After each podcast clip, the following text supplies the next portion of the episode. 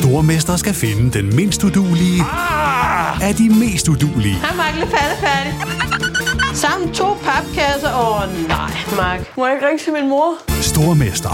En chance til. Det er ikke på nogen måde behageligt. Ah! Nej, nej, nej, nej, nej! Stream nu på T V to Play. Selling a little or a lot? Shopify helps you do your thing however you cha-ching. Shopify is the global commerce platform that helps you sell at every stage of your business. From the launch your online shop stage to the first real-life store stage. All the way to the did we just hit a million orders stage. Shopify is there to help you grow. Shopify helps you turn browsers into buyers with the internet's best converting checkout. thirty-six percent better on average compared to other leading commerce platforms. Because businesses that grow, grow with Shopify. Get a one dollar per month trial period at shopify.com slash work. Shopify.com slash work. Ever catch yourself eating the same flavorless dinner three days in a row? Dreaming of something better? Well, HelloFresh is your guilt-free dream come true, baby. It's me, Keke Palmer. Let's wake up those taste buds with hot, juicy pecan-crusted chicken or garlic butter shrimp scampi. Mm. Hello Fresh. Stop dreaming of all the delicious possibilities and dig in at hello fresh dot com. Let's get this dinner party started. Hey there, it's Michelle Norris. I'm host of a podcast called Your Mama's Kitchen. When I travel, I'm usually looking for a way to find a taste of home when I'm not at home. And one of the things I love to do when I am at home is entertain. And Airbnb allows me to do that. When I was in California recently, I rented a house that had a great kitchen. And when we were sitting around the table, we're all thinking, we're in someone else's house. Someone could be in all of our homes as well. If you have a home, but you're not always at home, you have an Airbnb. Your home might be worth more than you think. Find out how much at airbnb.com slash host. Du lytter til N B A-podcasten fra T V to Sport. Åh! Ja, han gør det! Ja, ja, ja! Er du så færdigt godt blok? Endnu et skræt, altså! Monsterdunk ind igennem midten. Sikke et spil! I midten af oktober fik vi slået den endelige knude på N B A-sæsonen nitten tyve, da Los Angeles Lakers kunne løfte The Larry O'Brien Trophy, efter at have vundet sæsonens finaleserie med fire to i kampe over Miami Heat. Dermed fik vi altså en afslutning på den længste N B A-sæson nogensinde. Vi har tidligere evalueret og snakket om de største historier i sæsonen nitten tyve, men nu er det blevet tid til at dykke lidt længere ned. I dagens podcast ser vi nærmere på de femten hold i Eastern Conference og på, hvordan de klarede sig i den netop overståede N B A-sæson. Endnu en gang velkommen indenfor i T V to Sports N B A-podcast. Mit navn er Christoffer Vestrup, og til at hjælpe mig med at få vurderet og evalueret på de femten hold, der udgør N B A's Eastern Conference, ja, der er N B A-ekspert Peter Wang, der nok engang er på plads og klar. Velkommen til, Peter, og tak fordi du hjælper mig med den her ja, ret store opgave. Nej, det, det er mig, der takker, fordi det bliver dig, der kommer til at hjælpe mig. Nu skal vi tale den dårligste af de to konferencer, så, så lad os endelig komme i gang. Så fik vi lige talt podcasten op, sådan. Ej, men de har da overall, så var der med, med mange ringehold i, i øst i år, men det, det kommer vi nok forbi. Dem vender vi tilbage til lidt senere, for jeg der bliver hængende hele vejen til slutningen. Der er det der, er det der vi ender. Men det er altså Eastern Conference, der er på programmet i den her podcast. Vi skal naturligvis også have snakket om Western Conference, men det bliver i en anden podcast, som vi sender ud senere på ugen. I de her to podcasts, der vil vi kort evaluere på samtlige tredive N B A-hold, hvilken sæson har de haft, hvad har været de store historier, og hvilke tanker har de frem mod off-season. Det er efterhånden lang tid siden, Peter, vi har set og tænkt på en stor del af Eastern Conference. Det var blot ni af de femten hold i øst, der blev inviteret med til genoptagelsen af N B A-sæsonen her i sommer. Dermed har altså, seks Eastern Conference-mandskaber ikke spillet en N B A-kamp siden starten af marts måned, og forhåbentlig så, øh, så, så kan vi stadig huske lidt for det oprindelige grundspil i sæsonen nitten tyve, selvom det ligger meget langt væk. Men da jeg sagde til dig, at vi skulle lave den her podcast om Eastern Conference i sæsonen nitten tyve, hvilke... Hvilke hold og spillere tænkte du først på, når du skulle se tilbage på N B A's østlige halvdel? Nå, men altså, jeg, jeg tænkte faktisk, hvis jeg skal være helt ærlig, så tænkte jeg netop det, du sagde, men der kun var ni hold, der blev inviteret til boblen. Hvilket jo vidner om, at, at der var en masse elendige hold. Altså, der, der var virkelig mange dårlige hold i øst. De kunne have nøjes med otte, lad os sige det så. Ja, det, det, for det første kunne de have nøjes med otte, og, og man må sige, at dem, der ikke kom med, det var, det var helt berettiget, de ikke skulle være der, og alt ære og respekt for, for Charlotte Hornets. Øh, var det et sted, de skulle have været repræsenteret, det, det synes jeg ikke. Altså, det, det, det var det første, jeg tænkte. Det var, nej, hvor var der mange dårlige hold. Og hvis du så spørger direkte specifikt til spillere, altså, så kan jeg jo ikke lade være med at tænke på, på Brooklyn, at, at jeg glæder mig til at se, hvordan det bliver. Fordi det, det er jo, i hvert fald på papiret, er der en masse talent, og, og der er jeg meget, meget spændt på, hvad det så bliver for et hold. Og så savner jeg John Wall. Jeg er jo, jeg ved ikke, om jeg er den sidste John Wall-fan, der findes, fordi han er nem at tale ned. Altså det, det er lidt uh, Eastern, Eastern Conference, Russell Westbrook. Altså det, det er en spiller, som, som jeg synes er, er simpelthen så interessant. Han er, han er mega sjov at se spille. Ham har jeg savnet i år. Og ellers så, så er det bare, det er en crappy Eastern Conference, så lad os give den nogle hook ned i bunden, for der er masser masser godt at tale om i toppen. Lad os bare springe ud i det, Peter. Der bliver nok at snakke om, når vi kort skal vinde de femten Eastern Conference hold. Det kan ikke blive kort. Du kan godt, du kan godt droppe det. Godt, jamen jeg aflyser vi kan, vi kan mine, mine aftaler her eftermiddag, altså, så tager vi dem. Nogle gange, Peter, så tager vi dem alfabetisk, andre gange, så tager vi dem nedefra op for at opbygge noget spænding. I dag, der gør vi noget omvendt. Vi starter fra toppen, og så bevæger vi os ned igennem N B A's højre halvdel. Jeg synes faktisk, vi skal starte med finalisterne fra Miami Heat, og derefter så kan vi tage holdene ud fra ja, deres placering i grundspillet. Men Miami Heat bliver de første, vi snakker om, så får de også lidt kredit her i podcasten. Miami Heat, fireogfyrre og niogtyve i grundspillet, fik altså en femteplads i Eastern Conference. De startede med at slå Indiana Pacers ud efter fire kampe i slutspillet. Så slog de topseedet Milwaukee Bucks fire et i kampe i anden runde. Og så sendte de Boston Celtics ud i Eastern Conference Finals efter seks kampe, inden de så selv måtte indkassere et fire to nederlag i kampe i sæsonens finaleserie til Los Angeles Lakers. En stærk sæson for dem, Peter, når til finalerne som femte seed, efter de hentede Jimmy Butler sidste sommer. Det var den store nyhed op til den her sæson. Men allerede fra starten af sæsonen nitten tyve, der var der faktisk fokus på dem, fordi deres førsteårsspillere Kendrick Nunn og Tyler Hero leverede, præsterede fra start. Vi har snakket meget om Miami Heat i de sidste uger på grund af deres finale deltagelse, men et par ord på Heats sæson i nitten tyve-sæsonen. Ja, men det, der er masser at sige. Først vil jeg starte med at sige, jeg elsker Pat Riley. Jeg synes, han er tosset sej, og det er en, den er godfather-figur. Men han er, da, han er da irriterende at høre på lige nu, hvor han bliver ved med at melde ud, at der skal være en asterisk ved den her finaleserie på grund af skader. Ja, han har travlt lige nu. Jamen altså, hvornår i alverden er det, så man kan anerkende et mesterskab? Altså, der er altid skader involveret i et slutspil op til finalen. Der er ofte skader involveret i selve finaleserien. Og Pat Riley, om nogen, altså om nogen bør han da vide, at det er the name of the game. Og, og, og jeg synes, det er svagt. Jeg synes, det er svagt selv for en godfather at gå ud og, og sige sådan noget her efterfølgende. Fordi ja, Bam Adebayo var skadet. Ja, Goran Dragić var skadet. De var endda tilbage. Altså, det, det var ikke en... en season-ending injury for nogen af dem. Altså, de, de fik faktisk spillet begge to i finaleserien. Så jeg, jeg, jeg synes, det er, det, det er under lavmål, og det er ikke Pat Riley værdigt at komme ud med det. Men som hold, der peger du selv på det helt rigtige. Det var de her unge spillere, som i den grad altså leverede. Øh, helt vanvittigt. Nu, nu tager vi ikke Duncan Robinson med som rookie, en andenårsspiller, men, men det var jo faktisk det, jeg synes var det, det kendetegnende. Det er, at det lykkedes at få tilføjet en Altså en stjerne, som havde en, en lidt turbulent vej til Miami, altså i, ja. i, i Jimmy Butler. Og så Kendrick Nunn, Duncan Robinson og Tyler Hero. De tre spillere, som leverer langt mere end forventet. Og så en, en stjerne i Bam Adebayo. Yes. Øh, det, det, det må være hovedoverskrifterne. Men jeg synes også, man skal huske, hvor, hvor, hvor vanvittig god Goran Dragić lige pludselig var. Altså han startede jo ikke hele sæsonen. Det var Kendrick Nunn, der var, der var den startende point guard. Så kommer man til slutspillet, så kommer Dragić ind.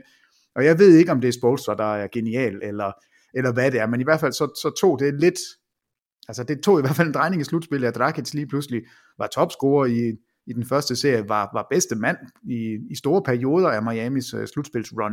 Så der er sådan forskellige kategorier. Det lykkes med den rigtige stjerne til den rigtige kultur, det lykkes med de unge spillere, det er flot draftet, det er godt set, det lykkes at få noget energi til en, en aldrende tidligere uh, All-N B A-spiller i Dragić, og Iguodala kom til, Solomon Hill kom til, ikke, ikke at det gjorde det store et eller andet sted, men der er så nogle nedslagspunkter, og jeg synes, du rammer dem rigtig godt. Der var også flere af Heat-spillerne, der udmærkede sig i sæsonen nitten tyve. Jimmy Butler kom på All-N B A tredje-holdet, og Bam Adebayo kom på All-Defensive andet-holdet. Kendrick Nunn var i top tre i afstemningen om Rookie of the Year, kom på All-Rookie første-holdet, mens holdkammerat Tyler Hero kom på All-Rookie andet-holdet. Vi kan også nævne, at Peters favorit Duncan Robinson havde den højeste straffekastprocent i grundspillet, skød treoghalvfems komma en procent. Og selvfølgelig, Derrick Jones junior vandt sæsonens Slam Dunk Contest, så altså masser af personligheder til Miami, der har leveret en super flot sæson, syvende bedste angreb, tolvte bedste forsvar i grundspillet, og som kan bygge videre i fremtiden omkring treogtyve-årige Bam Adebayo, som Peter har nævnt, altså breakout-sæson i år, tyve-årige Tyler Hero, viste også, hvad han kunne. Han bliver kun bedre, kan vi sige, men der skal altså også bygges med det samme hos finalisterne hos Heat, hvor både Goran Dragić, Jay Crowder, Solomon Hill, Myers Leonard og Derrick Jones junior Alle fem er free agents her. Jamen, når offseason bliver skudt i gang, det ved jeg ikke, om du har hørt noget om, Peter. Jeg har ikke. Jeg kunne finde nogen som helst info om, hvornår de her kontrakter løber ud, og hvornår spillerne de må, eller holdene de må trade igen. Nej, altså der, der, vi venter stadigvæk på, at, at man sætter i gang, og det bliver snart, fordi nu er, altså nu, nu skyder vi lidt med, med spredhavl, men altså det ser jo ud til, meget imod forventning, at sæsonen kommer til at starte tidligere end, end beregnet. Altså ja. Lige nu... toogtyvende december, det jo, kan de satse på. De satser på den toogtyvende Og, og det giver faktisk god mening, hvis man kan få overbevist alle ejere og alle spillere om, at det her bliver den korteste offseason nogensinde, og, og det er vigtigt at komme i gang. Og jamen, skal vi tage den nu? Altså, det tror jeg, vi skal. Jeg er faktisk ligeglad, om du siger, vi skal eller ej.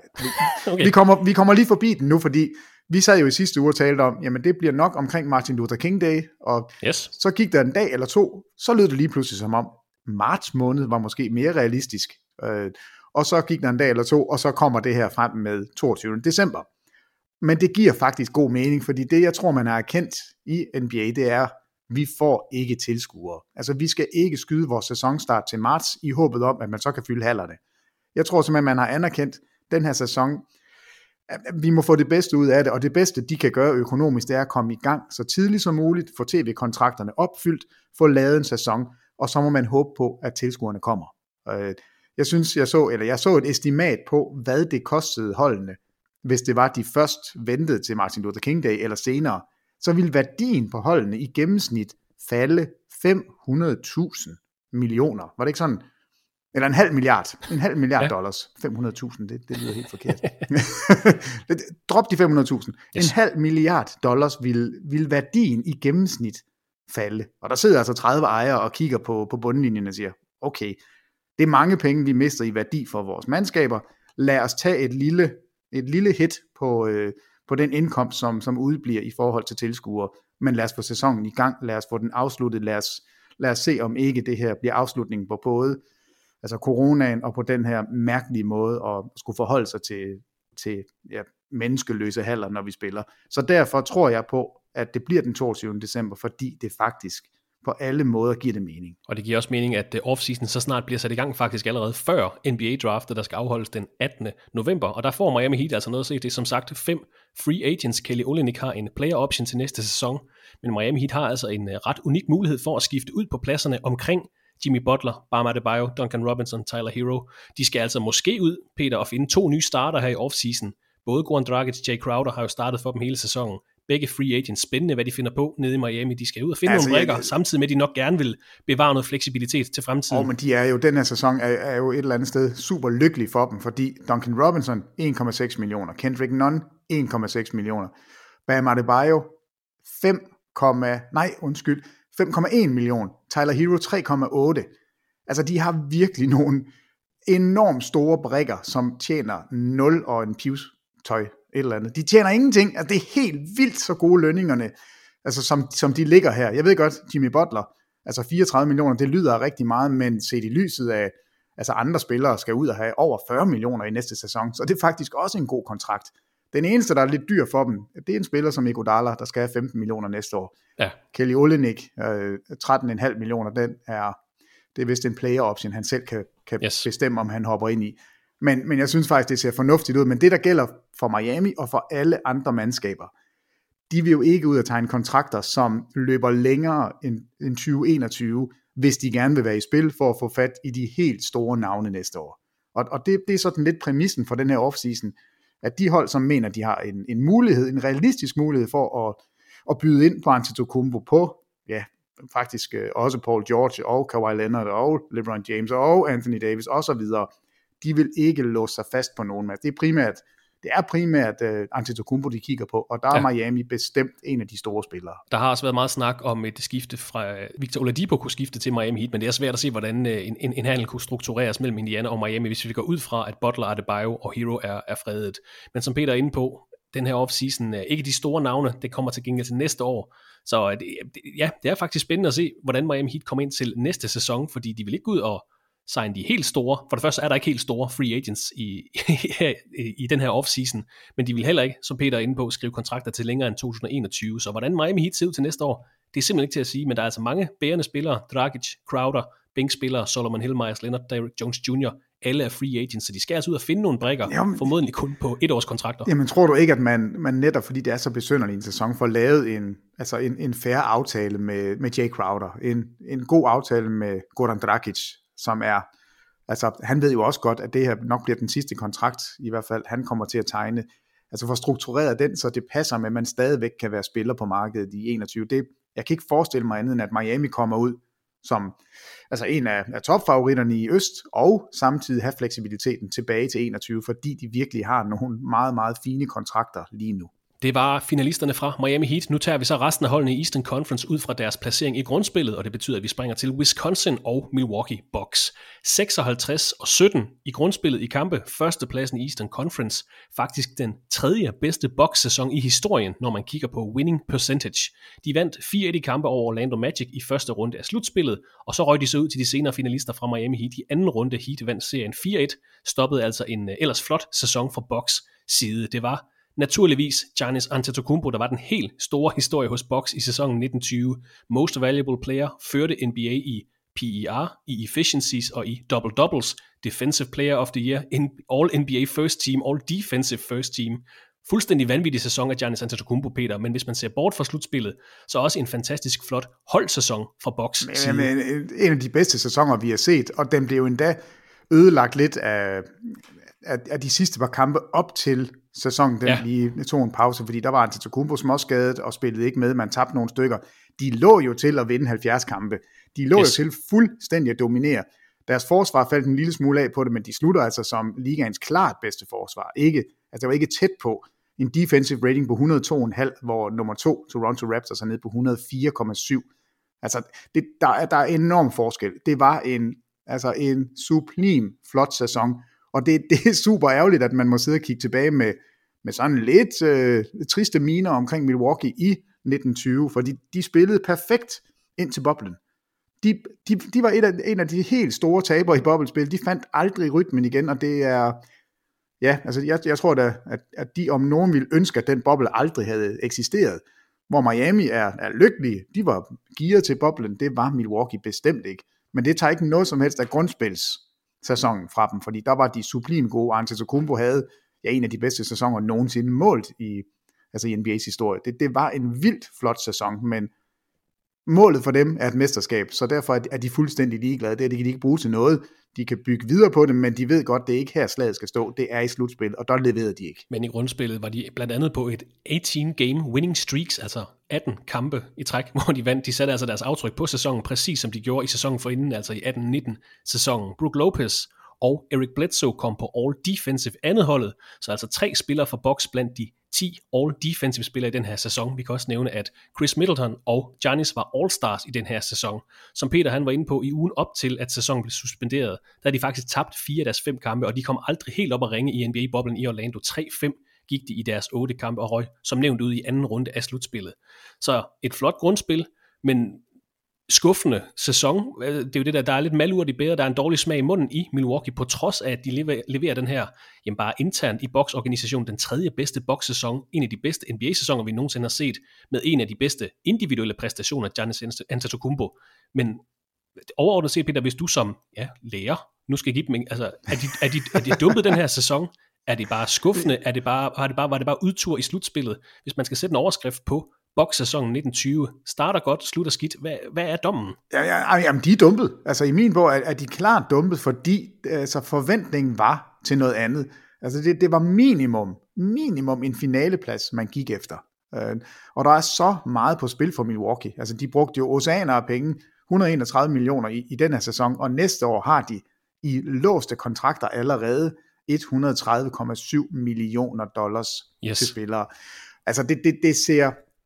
Uh, altså det, det er en, en meget, meget vigtig sæson i Milwaukee Bucks historie, vi går i gang med, fordi alt er på spil. Leverer man ikke, så kan man måske se Antetokounmpo gå, og, og, det, og det vil være en katastrofe. Det er ikke et, et hold, som, som er god til at få fat i free agents. Man har en back-to-back M V P i Antetokounmpo. Spørgsmålet er, kan man lave en supermax-kontrakt med ham og sige, du skal blive her i de næste fem sæsoner, eller ryger han bare for ingenting. Og, og det er bestemt i spil, Og jeg tror ikke på, at Antetokounmpo han øh, skriver under. De vil selvfølgelig tilbyde ham det. det. Det kan de gøre nu, når, når de går i gang.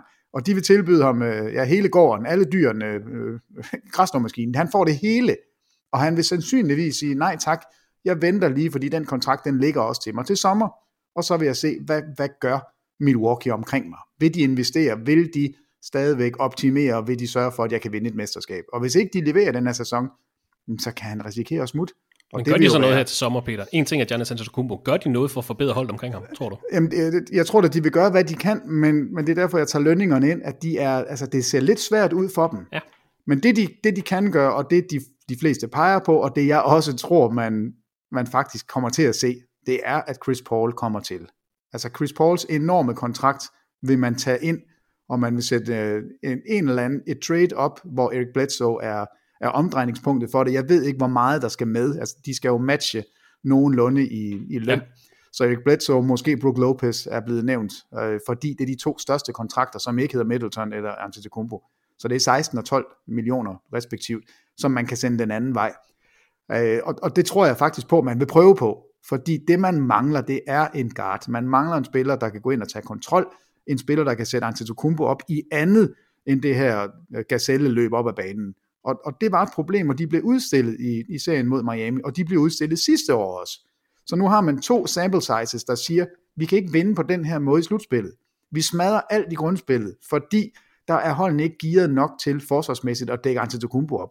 Der kommer han til ringen efter behag, alle vores trepointsskytter bliver fri, vi vinder. Men det gør de ikke i slutspillet, når de møder hold, som, som forsvarsmæssigt er klar. Så, så man mangler en guard, der kan præstere. Og, og man tog fejl. Det skulle ikke have været Bledsoe. Det skulle have været Malcolm Brogdon. Jeg ved ikke, om det, om det havde været nok. Men de mangler en spiller. Og den spiller er altså nok Chris Paul. Øh, fordi han kan stadigvæk levere. Og specielt i angrebet, for, fordi han er, han er så dygtig. Og ja. Det så vi jo i den her sæson. Så jeg tror, man, man vil prøve at lave en pakke. Og få det her til at ske. Og på den måde viser Antetokounmpo, vi vinder mesterskabet i år. Du kan se, vi går all in. Skriv du bare under på den her kontrakt, og vi sørger for, at vi er relevant i de næste fem sæsoner. Men altså en øh, presbold på Milwaukee Bucks hedder de i den kommende sæson. Jamen, og kæmpe, der skal også øh, kæmpe presbold. Tages nogle beslutninger allerede her, når offseason bliver skudt i gang. Robin Lopez og Wesley Matthews har player options til næste sæson, og så er Kyle Korver, Pat Connaughton og Sterling Brown free agents. Så de kan næsten trumme ud med det samme hold til næste sæson, minus de her forholdsvis dygtige rollespillere. Du har svaret på mit spørgsmål, Peter, om det er fint nok, de kommer tilbage med det samme hold. Det mener du ikke, det er, så der kommer altså formodentlig til at ske noget i Wisconsin omkring Milwaukee Bucks. Altså, jeg tror ikke, de tør andet. Jeg tror simpelthen ikke, de tør Nej. andet end at prøve noget nyt. Fordi hvad, hvad, hvad, hvad skal være, øh, altså hvad, hvad er målstokken for det her hold? Hvad, hvad er man tilfreds med?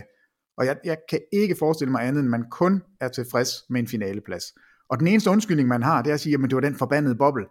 Vi, vi, vi kunne bare ikke spille i boblen. Der er nogen, der trives, og nogen, der ikke gør. Vi gjorde ikke, og det er vores undskyldning. Men altså en meget blandet nitten tyve sæson for Bucks må være den endelige konklusion. Vi springer fra Wisconsin og til mestrene fra to tusind nitten, Toronto Raptors. treoghalvtreds nitten i grundspillet, en anden plads i Eastern Conference. Kom ind til sæsonen som forsvarende mestre og kvalificerede sig til slutspillet for syvende sæson i træk. Faktisk var nitten tyve grundspillet det bedste i Raptors historie, igen målt ud fra det her winning percentage-mæssigt. Så den bedste grundspilsæson Toronto Raptors har leveret, treoghalvtreds nitten, det må man give dem. Vandt fire nul over Brooklyn Nets i første runde af slutspillet, tabte så i anden runde til Boston Celtics efter syv kampe, fuldstændig fantastisk serie, der dog satte en stopper for Raptors titelforsvar.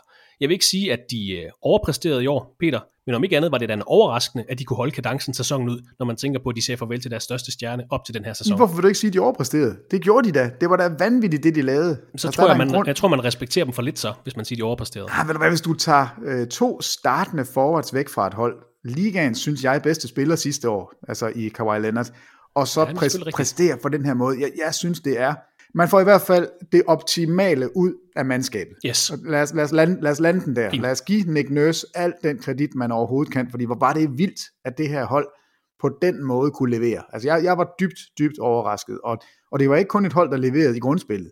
Det var jo et hold, som kom til boblen og leverede i boblen, og altså var jo tæt på at slå Boston ud. En, en vanvittig fed serie. Super, super fed serie.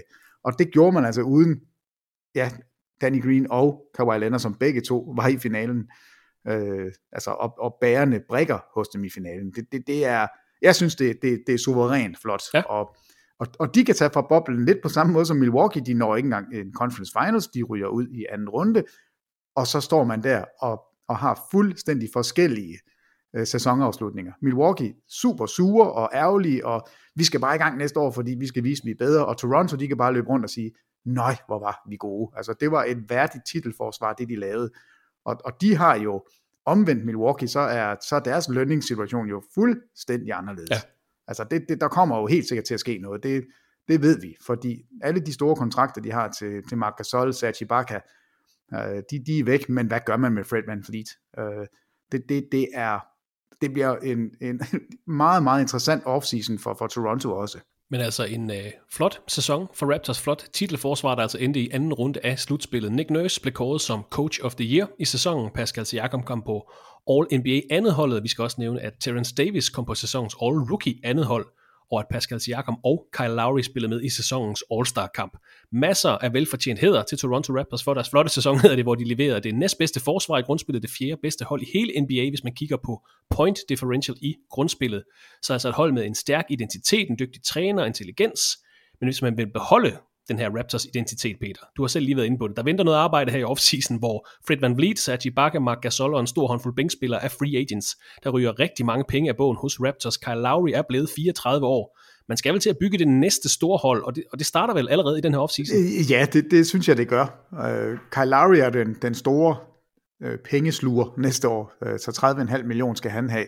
Men du har et eller andet sted fundamentet klar, fordi du har Pascal Siakam. Han er under kontrakt de næste fire sæsoner, hvilket er, er rigtig, rigtig fint. Han er en af de store tabere i, i boblen. Altså, han, han leverede ikke i slutspillet, ja. Men giv ham lige lidt tid. Altså, han er stadigvæk en, altså, en markant spiller. Men, men det helt store spørgsmål, det er for mig Fred VanVleet. Altså, hvad gør man? Hvad vil de andre hold tilbyde ham? Hvad, hvad vil han selv? Altså, øh... Hvad tror du, han får? Jamen, jeg tror jo ah, atten. atten per sæson. Tror du, kan få mere? Bliver tilbudt mere? Nej, det tror jeg ikke, fordi lige nu er, er lønningerne lidt usikre, øh, kvæg corona. Ja. Øh, der, der tror jeg, at flere hold er en lille smule påpasselige. Og så ligger der den her, hvad med næste år? Hvad med tyve enogtyve? Hvordan i alverden skal vi være spillere på markedet der, hvis vi giver en alt for stor kontrakt til en spiller som Fred VanVleet, som vi ikke helt ved om er, altså er det en, en kommende all-star? Er det her en spiller, vi, vi kan bygge et hold op omkring? Eller er han bare en meget, meget værdifuld brik? Hvor god er han, hvis Kyle Lowry ikke er der? Kan han være en, en, en bærende guard? Um... Vi har snakket om det tidligere, Peter, at øh, det kunne godt ligne lidt en opskrift på, på øh, fiasko. Det er et stærkt ord. Men om, hvis du om fire år har alle dine penge bundet op på Pascal Siakam og Fred VanVleet, hvor er du så henne? Altså er du så en syvende, sjette, syvende plads i Eastern Conference, eller hvor er du henne? Det, det, det kan være lidt svært, fordi de har præsteret vanvittigt godt. De er velfortjente mestre fra to tusind nitten, hvor de begge to gjorde det rigtig godt.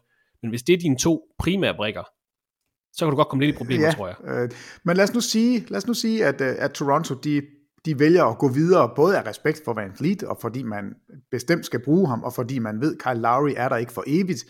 Øhm, hvordan lyder fire år tooghalvfjerds millioner? Det er atten per... Det lyder meget rimeligt. Det er atten ja. Per sæson. Du bliver i Toronto, du ved, hvad du har. Du har den bedste træner i ligaen. Du ved, du har Pascal Siakam sammen med dig. Så bliver Pascal Siakam også glad. De spillede sammen i G League. Nu spiller de sammen her, og det ved de, de gør de næste fire år. Jeg tror, det bliver noget i den stil, men der vil være hold, altså New York Knicks er jo det, det første, man tænker på, hver eneste gang, der, der skal gives penge ud til nogen. De, de vil kigge på ham og sige, uha, er det vores fremtid? Er det ham, vi skal, skal sætte op omkring som vores, som vores point guard? Eller vil vi ind på Chris Paul-markedet? Ja. Hvad, vil, hvad vil Dallas gøre? Vil de have fat i Fred VanVleet?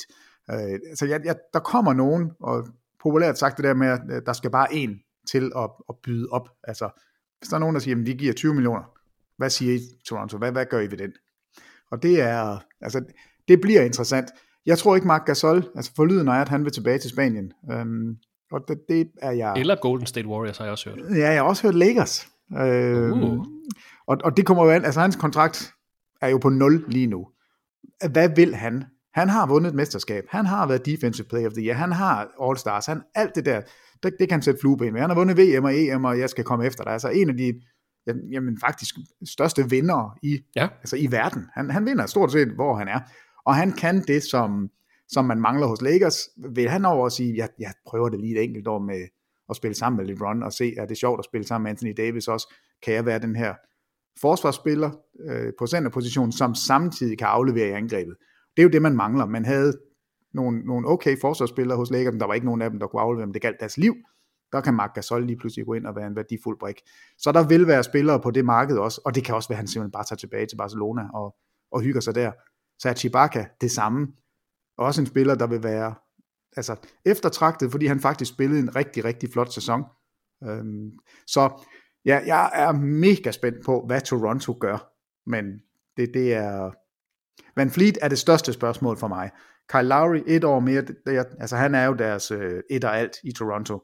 Og jeg tror ikke, man, man ser noget af det. Jeg tror, han bliver... Og, han og får lov til, han ligesom Dirk Nowitzki, lige at spille ud. Ja, altså. Jo, det tror jeg. Altså, selvfølgelig, lad os... Altså, nej, nu, nu foregriber vi jo begivenheden, men lad os sige Toronto, de, jamen, lad os nu sige, at, at, at de går ind i sæsonen, og, og det bare ramler, og de spiller så ringe. Så vil snakken jo komme op. Hvad med trading deadline? Kyle Lowry vil være et kæmpe asset for... Altså Philadelphia er blevet nævnt. Øhm, et sted, der kunne bruge Kyle Lowry, og han kommer fra Philadelphia, så der er noget der. Vil man lave et trade op til trading deadline, hvis man kan se, at Toronto ikke kan noget i den her sæson? Ja, det, det vil man da sikkert. Men som udgangspunkt, så tror jeg, at Kyle Lowry han starter i Toronto, og så, så ser man tiden an. Og det er ofte det, der sker. Det er jo, at man, hvis man er lidt, lidt i tvivl, så starter man sæsonen, og så venter man til trading deadline for at se, jamen, hvad, hvad gør vi så? Løbet er ikke kørt, hvis der er, man, man starter op for et hold, så kan man jo stadigvæk blive traded alligevel. Det bliver spændende at se, hvordan Raptors kommer ud af offseason, og indtil næste sæson, de har i hvert fald leveret to fantastisk flotte sæsoner, og kan i hvert fald være stolte af deres præstation i nitten tyve-sæsonen. Vi går videre til sæsonens tredje plads i Eastern Conference, Boston Celtics. otteogfyrre fireogtyve i grundspillet var et af de toogtyve hold, der naturligvis var med til at genoptage grundspillet i boblen. Som sagt, nummer tre i Eastern Conference slog Philadelphia seventy-sixers i første runde af slutspillet fire nul, slog Toronto Raptors i anden runde af slutspillet fire tre, og så blev de altså som nævnt slået ud af slutspillet i Eastern Conference Finals af Miami Heat efter seks kampe. Det var tredje gang på fire sæsoner, at Boston Celtics spillede sig i Eastern Conference Finals, og Celtics var i slutspillet for sjette sæson i træk her i nitten tyve-sæsonen. Igen en flot sæson af Boston Celtics. Peter, et tophold fra start til slut, startede sæsonen ti og et. Havde tre spillere, der snittede over tyve point per kamp i grundspillet, Jason Tatum, Kemba Walker og Jaylen Brown. Det blev ikke til en finaledeltagelse til dem, men de kan vel være ganske godt tilfredse med sæsonen nitten tyve? Ja, det kan de da. Altså, de ville gerne have haft mere. Jeg troede, de ville få mere. Jeg troede, de ville, de ville slå Miami. Det lykkedes ikke. De er top fire angrebsmæssigt, forsvarsmæssigt. Altså, så det er et bundsolidt hold, som har altså, nogle små svagheder. De kunne godt bruge en lidt bedre center. De kunne godt bruge lidt mere størrelse. Ja. Være lidt bedre reboundende hold på, på den position, men ellers så har de jo altså spillere galore. Det er jo helt vildt, hvis man egentlig kigger på deres roster nu, hvor vi ved, at Jason Tatum er en stjerne, og Jaylen Brown er ikke langt derfra. Det eneste, de har, som altså jeg ved ikke, om det er et positivt problem, men, men er et problem, det er Gordon Hayward. Altså, øh, ja. Han blev aldrig det, han skulle have været. Og, og det er jo kvæg skader, og, og det er bare super, super ærgerligt. Han har en player option, fireogtredive komma et otte syv millioner dollars næste år. Ja tak, ved du hvad, den tager jeg, ja. Den vil jeg gerne have. Dem tager jeg. Øhm, men det kan jo også godt være en, en trade chip, altså en, hvor, hvor, man, hvor man kan sende ham videre, fordi øh, nogle gange kan det godt være fint at have store kontrakter som udløber, og, og det er Gordon Haywards lige præcis. Det kan også være, at han bare bliver, og at Boston øh, trummer ud med det, de har, og siger, vi, vi går ud fra, at Daniel Theis stadigvæk er... altså er, er god, og så kan man måske få lidt mere fra de her Grant Williams og Robert Williams, øh, måske lidt fra øh, Semi Ojeleye, altså det det de gjorde i år, øhm, og, og faktisk stykkede et virkelig, virkelig godt hold sammen. Det var små ting, og, og det kan jo godt være, man, man regner med, at, at de interne små forbedringer, små justeringer, er nok til at gå hele vejen. Altså Kemba Walker spillede ikke et sublimt godt slutspil, men han kan godt være bedre. Måske kan Gordon Hayward komme tilbage til den gamle Gordon Hayward. Så, så der er muligheder her. Så Boston, synes jeg, går stærkt ud til næste sæson. Hvis ikke de gør noget som helst, så er det stadigvæk et af de absolut bedste hold. Ja, den store historie for Boston, det var netop Jason Tatum, som Peter her var inde på, kom på All-N B A tredje holdet i den her sæson. Vi kan også nævne nu, vi er ved de individuelle priser. Marcus Smart kom på All-Defensive første holdet, og så var det både Kemba Walker og Jason Tatum, der var med fra Boston Celtics i sæsonens All-Star-kamp. Hvad synes du egentlig om, om Kemba Walker? Hvordan synes du, han har spillet for Celtics i år? Kom jo til holdet i sommeren to tusind nitten i bytte for Terry Rozier. Havde ikke et godt slutspil, men overall virkede til i hvert fald at hjælpe på kemien i forhold til Kyrie Irving, der var der tidligere. Jamen, han fik netop Kyrie Irving til at se latterligt ringe ud. Altså, fordi han gjorde jo præcis det, man havde forventet, Kyrie Irving skulle gøre. Altså ind og, og levere noget angrebsmæssigt, samtidig med, at man kunne samle holdet. Og der kan vi jo se, det er nok Kemba Walkers absolut øh, største fortrin. Det er, at han netop kan det. Han er jo en, en elegant holdspiller. Men jeg synes også, man må være ærlig at sige, han er simpelthen for klein og for lille i slutspillet. Vi har set ja. det gentagne gange, at han bliver pakket ned, og, og han er ikke helt god nok. Altså, der er han ikke Kyrie Irving individuelt god nok. Der er forskellen. Kyrie Irving er en bedre angrebsspiller, end Kemba Walker er. Period. Der er ikke noget at snakke om. Vi kan godt kigge på statistikkerne og sige, jamen det er næsten det samme. De snitter det samme antal point og så videre. Han har ikke det der, som, som en Kyrie Irving har. Og, og altså grund... x-faktor eller ekstra niveau, ja, femte altså, gear, eller hvad man skal kalde det. Ja, et eller andet skal vi kalde det, og, og jamen, det er også uretfærdigt at sammenligne med Kyrie Irving, for han er jo en af de bedste ballhandlers nogensinde. Og nej, det er ikke unfair, fordi det er de to, der, der blev traded for hinanden, eller det er, det er jo de to, der, der tog hinandens plads. Og der er han ikke. Og spørgsmålet er, kan man vinde et mesterskab med, med Kemba Walker som bedste spiller? Nej, det kan du ikke, men du kan med Jason Tatum. Hvis Kemba Walker er din anden, eller tredje, eller fjerde bedste spiller, så er du altså snublende tæt på at komme til en finale. Og, og det er der, jeg tænker, han har en enorm værdi på alle mulige måder, og i slutspillet, der må man så finde ud af, hvad gør vi så? Det skal ikke være Kemba Walker, der skal gøre det hele, men nu har man altså faktisk nogle spillere, hvor man kan forvente det. Jason Tatum forventes at tage endnu et skridt. Jaylen Brown har jo, altså siden All-Star var han jo tossegod. Altså det, det ja. er, jeg, jeg, jeg synes, det ser så positivt ud, og jeg er ikke nervøs for Kemba Walker, man skal bare passe på, ikke at slå for store brød op. Og, og det er for stort et brød. Altså, det er et kæmpe stort fransk brød til Kemba Walker. Hvis han skal... Du lige kalder ham et lille brød. Ja, det, det, det er det lille brød. Han må få et lille rugbrød. Han er ikke det store fransk brød. Det er det, det, det er der nogle andre, der må være. Og, og der har man muligheden internt på holdet. Så man skal ikke panikke i Boston og sige, uh, vi skal ud og have. Man skal være super, super ærgerlig over, at uh, Gordon Hayward-eksperimentet ikke virkede. Det var ikke Bostons skyld. Altså, der, der er bare ikke noget at sige til det. det. Det var så ærgerligt. Man kan håbe på, at det virker næste år. Man kan håbe, at vi gør det, vi altså, kører frem med. Vi kan spille med en af de bedste small ball lineups i N B A. Altså, det, det, det kan man, hvis Gordon Hayward er Gordon Hayward. Men man forventer, at han kan præstere angrebsmæssigt på et niveau, som han ikke gjorde i boblen. Han skal kunne aflevere bolden, og det ved vi, han har kunnet tidligere. Og, og håbet er jo, at han kan komme tilbage til det. Gordon Hayward og Enes Kanter har player options til næste sæson. Brad Wanamaker er free agent, men ellers så kan Celtics rulle ud med det samme hold til næste sæson. Er der nogen grund til, at Celtics går ud og gør nogle markante ting her i offseason? Det kunne jo for eksempel være en Gordon Hayward, der blandt andet har været rygtet til Indiana. De har ikke ret meget økonomisk råderum i den her offseason, og Jason Tatum kommer jo snart af sin rookie-kontrakter. Der skal man nok gemme bare en, en lille pose penge, tænker jeg. Han skal vel ikke have det helt store, Jason Tatum. Nej. Er der venter en max-kontrakt i fremtiden?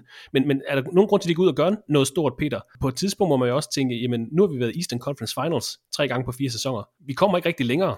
Eller er det en forkert måde at tænke det på? Ja, nej, det er ikke en forkert måde, men jeg synes jo godt, jeg kan finde undskyldningerne. Fordi Gordon Hayward var der ikke. Mm. Altså, og han var den højst betalte spiller på deres hold. Så, så, så det, var, det var super, super ærgerligt. Der, altså, hvor, hvor random uheldigt er det lige, at man brækker foden efter fem minutter i den første kamp for sit nye mandskab, hvor man skal være stjernen. Altså, det, det, er jo, det kan ikke være mere uheldigt. Men det er sjovt, at vi nævner Indiana. Fordi jeg tænker, en spiller som Miles Turner, altså... Han er nok, når vi taler om Indiana om, om lidt, ja. når vi når nedad, så, så vil han jo være en spiller, som måske er til at få fat i. Og Gordon Hayward ja. til Indiana, hmm, kunne det give mening? Ah, måske, måske. Altså Miles Turner ville være, være et spændende, en spændende spiller for Boston at få. En, en spiller, der kan skyde tre point, og jeg ved ikke, hvorfor han ikke fik lov i Indiana. Det er jo meget mærkeligt. Det kan vi også snakke om om lidt. Men forsvarsmæssigt, der kan han nogle ting. Han er en elendig rebounder. Men, men det er der nogle andre, der så kan gøre. Han kan dække op, og, og det, er, det er noget af det, de har brug for. Men der er ikke nogen grund til, at Celtics skal ud og gøre noget markant her i offseason? Nej, det tænker jeg ikke, fordi at, øh, altså jeg ville være tryg ved at gå ud med fuldstændig det samme hold. Okay. Øh, Wanamaker var deres backup point guard, der skal man have fundet en eller anden løsning på den, om det bliver Wanamaker eller ej, men der, der er vi altså nede i peanuts-afdelingen. Øh, og så håber på, at Gordon Hayward bliver sin skade kvit og er klar toogtyvende december, så vil jeg ikke være nervøs for det her mandskab, fordi jeg, jeg synes, de er, altså, de er eddermame gode allerede. Lad os bare springe videre til fjerde pladsen i Eastern Conference. Indiana Pacers gik femogfyrre til otteogtyve, nåede til slutspillet for femte sæson i træk, og præcis som i de foregående fire sæsoner, så blev det til et første runde exit, røg ud af første runde af slutspillet nul fire til de senere finalister fra Miami Heat. Men ellevte bedste sæson i Pacers treoghalvtreds år lang historie, Peter. En lidt øh, glemt, flot sæson for Pacers. Hvad tænker du, når du skal tænke tilbage på Indiana Pacers i nitten tyve-sæsonen? Altså et bum, stærk defensiv, som blev ved med at vinde, på trods af, at vi uh, counted them out, hedder det på amerikansk. Jamen, jeg, jeg, jeg tænker, i første omgang, så var det befriende at se Domantas Sabonis få lov til at spille Domantas Sabonis. Ja. Altså, han er en af de bedste rebounder, vi har, en af de bedste spillere til at sætte screeninger, han er en af de klogeste spillere på centerpositionen. Jeg elsker at se ham spille. Det er den ene ting, jeg vil, jeg vil tænke tilbage på, og så vil jeg tænke på Oladipo, som jo desværre skulle prøve at komme tilbage fra en skade, og aldrig var sig selv, altså han leverede faktisk i den første kamp, jeg ved ikke om du kan huske det, men han, han kommer ind i og scorer en treer, og de vinder en kamp til sidst, og han var bare så glad for at være tilbage, det var super fedt, men han fandt aldrig rytmen, altså i løbet af, af sæsonen, og spørgsmålet er, finder han nogensinde den igen, det, det ved vi jo ikke, øh, men jeg synes, man sidder tilbage med en fornemmelse af, at Indiana var fornuftige, det var et rigtigt, sådan et, et stærkt grundmandskab, der, ja. Det var ikke et, et hold, man tænkte, de vinder det hele, men det var bestemt heller ikke et hold, du bare vadede henover.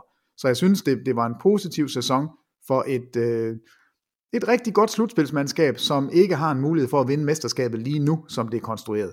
Men, øh, men man sidder med en god fornemmelse omkring Indiana, og, og det der nok er, er det mest interessante, det er jo deres, øh, deres trænerskift, hvad det kommer ja. til at betyde. Fordi Nate McMillan, som var den tidligere træner, får, synes jeg, berettiget kritik for at være lidt konservativ. Altså, jeg tror nok, jeg må ikke statistikkerne med mig her, men jeg tror nok, at det var det hold, der skød flest mellemdistance toer i den her sæson. Altså, det var i hvert fald et, et hold, som var forelsket i at, at lige træde ind over trepointslinjen og så skyde. Og, og det er bare ikke moderne, og det er bare ikke godt. Altså, det, det må vi være helt ærlige at sige. Og der, der præsterede Indiana ikke. Men det er et tweak, man lynhurtigt kan lave om på, og der, altså Miles Turner, nu er jeg lige tradet ham til Boston, men hvis vi lader ham blive i Indiana, så er han en spiller, der bestemt godt kan lære at, at, at lige tredive til fyrre centimeter bagud. Altså det, det tror jeg selv, i Vild med Dans, der kan alle lære det. Det kan Miles Turner også. Nu snakkede du om Sabonis, uh, undskyld jeg afbryder Peter, nu snakkede du om Sabonis tidligere. Er han ikke bedre, når han spiller center? Så er der jo ikke plads til Miles Turner. Nej, jeg mener faktisk godt, man, man kan prøve at spille med de to sammen, men det kræver, at Miles Turner okay. spiller den, den lidt mindre rolle, altså øh, fysisk mindre, forstået på den måde, at den lidt mindre spiller ofte er den, der kommer længere ud på banen. Jeg vil have Sabonis tæt på ringen, jeg vil have Sabonis til at stå og være super stærk og ond og vemmelig at sætte screening og rulle mod kurven og, og, altså, og mase folk. Han er fysisk intimiderende. Det, det er virkelig et bæst. Han ser så sød ud. Det er han overhovedet ikke. Han er, han er altså vild. Øh, så, så jeg var ham til at slås ind under kurven. Og så vil jeg have Miles Turner til at, at smutte rundt ude bag trepointslinjen og bombe noget ti, tolv, femten, treogtredive, fyrre træer per kamp i stedet for det her mellemdistanceskud. Han har et rigtig, rigtig fint skud, og det, det kunne jeg godt tænke mig at se. Øhm, om ikke godt det kunne fungere med de to. Og lad os så sige, det ikke gør. Så trader vi ham til Boston, så kører det både for Boston og for Indiana. Vi har løsninger på det hele, det er godt at høre. Yes, yes. Men som Peter var inde på, så har Indiana Pacers altså skiftet træner. Nate McMillan er fortid, efter han ellers havde fået forlænget sin kontrakt i den her sæson, men han blev altså fyret, efter deres første runde exit er blevet erstattet af femogfyrre-årige Nate Björkgren, der siden to tusind atten har været assistenttræner under Nick Nurse i Toronto, har faktisk også arbejdet med Nick Nurse i G-League tidligere. Det, det er ret vildt, at årets træner Nick Nurse allerede afføder cheftræner i N B A. Det er det nye Popovich. Jamen det er lige præcis. Det er så sjovt, du siger det. Ja, jamen jeg sad og, og kiggede på det også, og, og synes også, det er bare sejt. Altså, det, det, det er vanvittigt, ikke? Han har været træner i to sæsoner, og, og han begynder allerede nu at, og skyde cheftræner, at være sådan en... Ja, det, det, han kælver. Det, det er mega sejt. Men Björkgren, han var altså også i Phoenix, og det var jeg ikke klar over. Jeg sad lige og læste lidt om ham. Han var også assistant coach der fra, fra femten til sytten. Så... Og, og et spændende navn, og det han kommer med er i hvert fald endorsements fra Nick Nurse selvfølgelig, øhm, og, og siger, at han er en nytænker, han er virkelig en, en af de trænere, som jeg har lænet mig mest op af, siger Nick Nurse, og, og det, det kan jo kun være godt, så meget, meget spændende, hvad der kommer til at ske i Indiana, og jeg tror faktisk, at Indiana kan blive markant bedre alene ved at ændre spillestilen en lille smule, fordi ja. Det er ikke ret meget, det er fyrre centimeter, lige træde baglæns, så er det her hold forvandlet. Og en lille note til Indiana Pacers, de lønner jo så en spiller, ej, det, det, det skal ikke være en quiz, fordi den, her, den kan du ikke gætte, men to komma to fire fem millioner i den her sæson, i næste sæson, og i enogtyve toogtyve. Han hedder Monta til fornavn. Kan du gætte, hvem det er? Det er ikke Monta Ellis stadigvæk, er det? Jo, Monta Ellis er stadigvæk. Er det rigtigt? Han får gå to komma to millioner de næste to sæsoner. Altså han har været ude af ligaen i otteogtyve år. Jeg, men, til, han... jeg kan ikke huske, når det sidste at se dem. Nej, det, det er altså sjovt, mennesker, man kigger på. Ja, ja på lønninger, hvem, hvem der stadig bliver betalt. Ja, og på lønninger og sådan noget. Så godt, godt for Monte Ellis. Men Nate Bjørkgren er manden, der skal coache Pacers til succes i fremtiden. Han har altså et par meget interessante brikker, der imponerede i nitten tyve-sæsonen. Domantas Sabonis spillede med i sæsonens All-Star-kamp i år, fik debut i All-Star-regi. T J Warren var pludselig en af N B A-boblens største profiler, da han leverede enoghalvtreds point mod Philadelphia seventy-sixers i starten af august. Og Bjørkgren har næsten alle spillere til rådighed til næste sæson. Det er kun Justin Holiday, der er free agent her i efteråret. Men så er der jo de her Victor Oladipo-rygter, Peter. Vi har snakket om dem tidligere her i podcasten, men de fylder stadig. Oladipo skulle efter sigende have sagt, at han gerne vil søge væk fra Indiana. Det skal jeg sige, han har faktisk også påstået, at han aldrig har sagt det. Ja, jeg skulle lige til at sige, det har han sagt, han ikke har sagt. Ja, det er lidt en svær situation, men, men man har sådan et saying om, om, om røg og ild, ikke? Altså hvor der er røg, er der nok også ild. Tror du, det bliver til noget, det her Oladipo, eller spiller han lige den her sæson færdig for så at øh, hvad hedder det, få sin egen værdi til at stige, så han også bliver free agent i to tusind enogtyve, og dermed kan gå ud til en... Øh, noget, der ligner en max-kontrakt. Ja, det, det er jo ikke hans beslutning, kan man sige. Indiana har ham under kontrakt det næste år. Men der er mm. bad blood, altså, og det, det er altså tilbage fra boblespillet, hvor Victor Oladipos lejer siger, jamen Oladipo er ikke klar til at spille, og N B A, eller Indiana siger med, altså N B A i ryggen, siger, jamen du er i boblen, det vil sige, du kan spille, så hvis ikke du spiller, men du er der, og, og godt kunne, så mister du altså tre komma fem millioner dollars.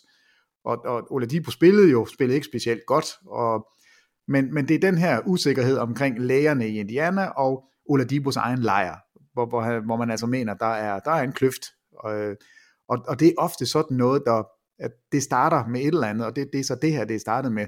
Så jeg tror på, at Oladipo gerne vil væk, men hvordan han skal spille sin kort, det ved jeg simpelthen ikke, fordi han under kontrakt til enogtyve millioner, han kan da godt satse på, at, at, han, er, at han bliver sit gamle jeg, og derfor kan kan se en større kontrakt i enogtyve fra et ja. andet hold.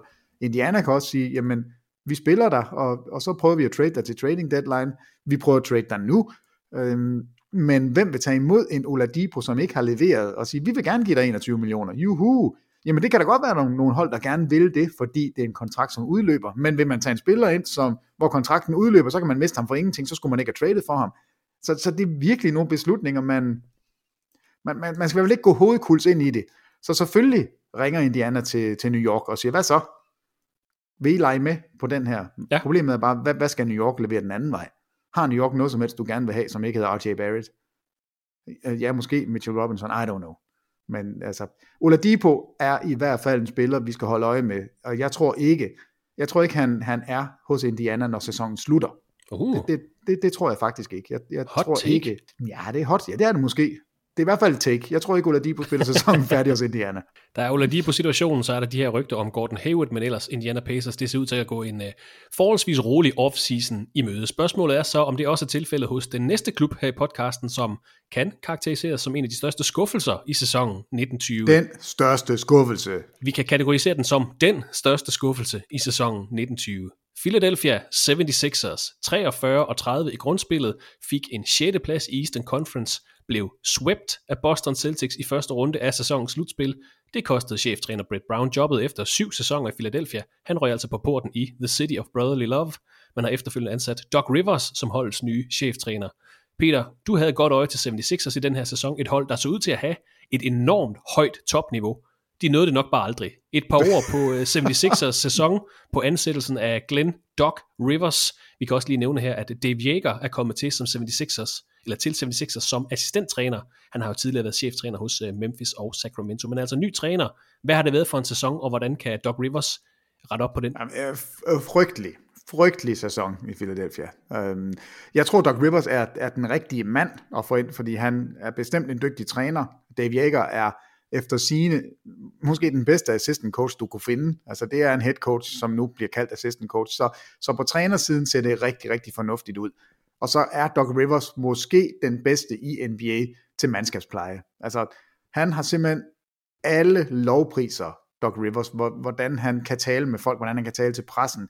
Han er jo sådan en repræsentant, man sender ud fra N B A, hvis, hvis der virkelig er, er uler i mosen. Han lyder også som en, der taler meget. Det, det, ja, og måske skal man en gang imellem også bare have en ny stemme, og det, det får man i Philadelphia. Men hold nu op.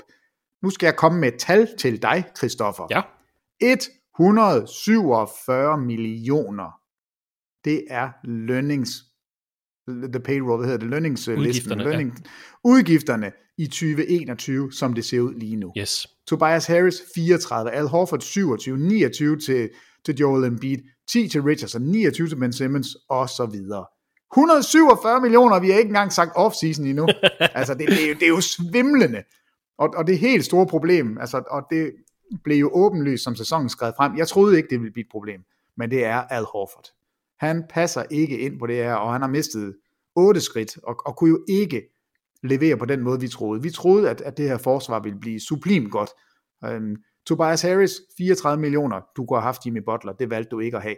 Så der er mange pile, der peger på, at man, man har dummet sig i, i Philadelphia, og hele det her trust the process. Øh, lige nu, der, der, der ser det jo ud som sådan en, en lidt fad, fadøl. Altså, øh, den er da okay, man kan godt drikke den, men det er jo ikke noget, man bliver lykkelig af. Man kan altså, altid det, drikke det er, et fad, fadøl, vil jeg lige understrege. Jamen, det er jo også det. øh, men, men der mangler sådan lidt, lidt, lidt, lidt bobler, ikke? Men før sæson, Peter, det er sjovt, du er inde på det, men før sæson, der snakkede vi om, at, at det nærmest skulle være i år, at the process skulle færdiggøres. Den her genopbygning skulle nå sin kulmination. Nu prøver man at skifte ud på trænerposten. Skal der ske andet? Altså her i offseason, hvis seventy-sixers skal nå deres potentiale, fordi det er jo, det var i nitten tyve, det lykkedes ikke. sjette plads, første runde exit, det er rimelig skuffende. Så er det vel nu, det skal ske, ikke? Altså, det, det, det er fair nok, de ikke topper i den ene sæson, hvor de skal, men det skal snart ske eller andet. Jo, og, men, men hvad gør man så? Altså, er Shake Milton den startende point guard? Er det svaret? Altså, det, det, det, det, det så vi i hvert fald ikke noget. Nej. Altså, de, heldigvis kan de sidde og sige, jamen, Ben Simmons var skadet i slutspillet, og det er vores undskyldning. Vores all-N B A-talent, Ben Simmons. Øh, ja. at, at Når han er tilbage, så er det nok, men det ændrer ikke på, at det er virkelig svært at konstruere et hold, hvor Ben Simmons og Joel Embiid er dine to bærende kræfter. Så, så skal de andre spillere passe ind.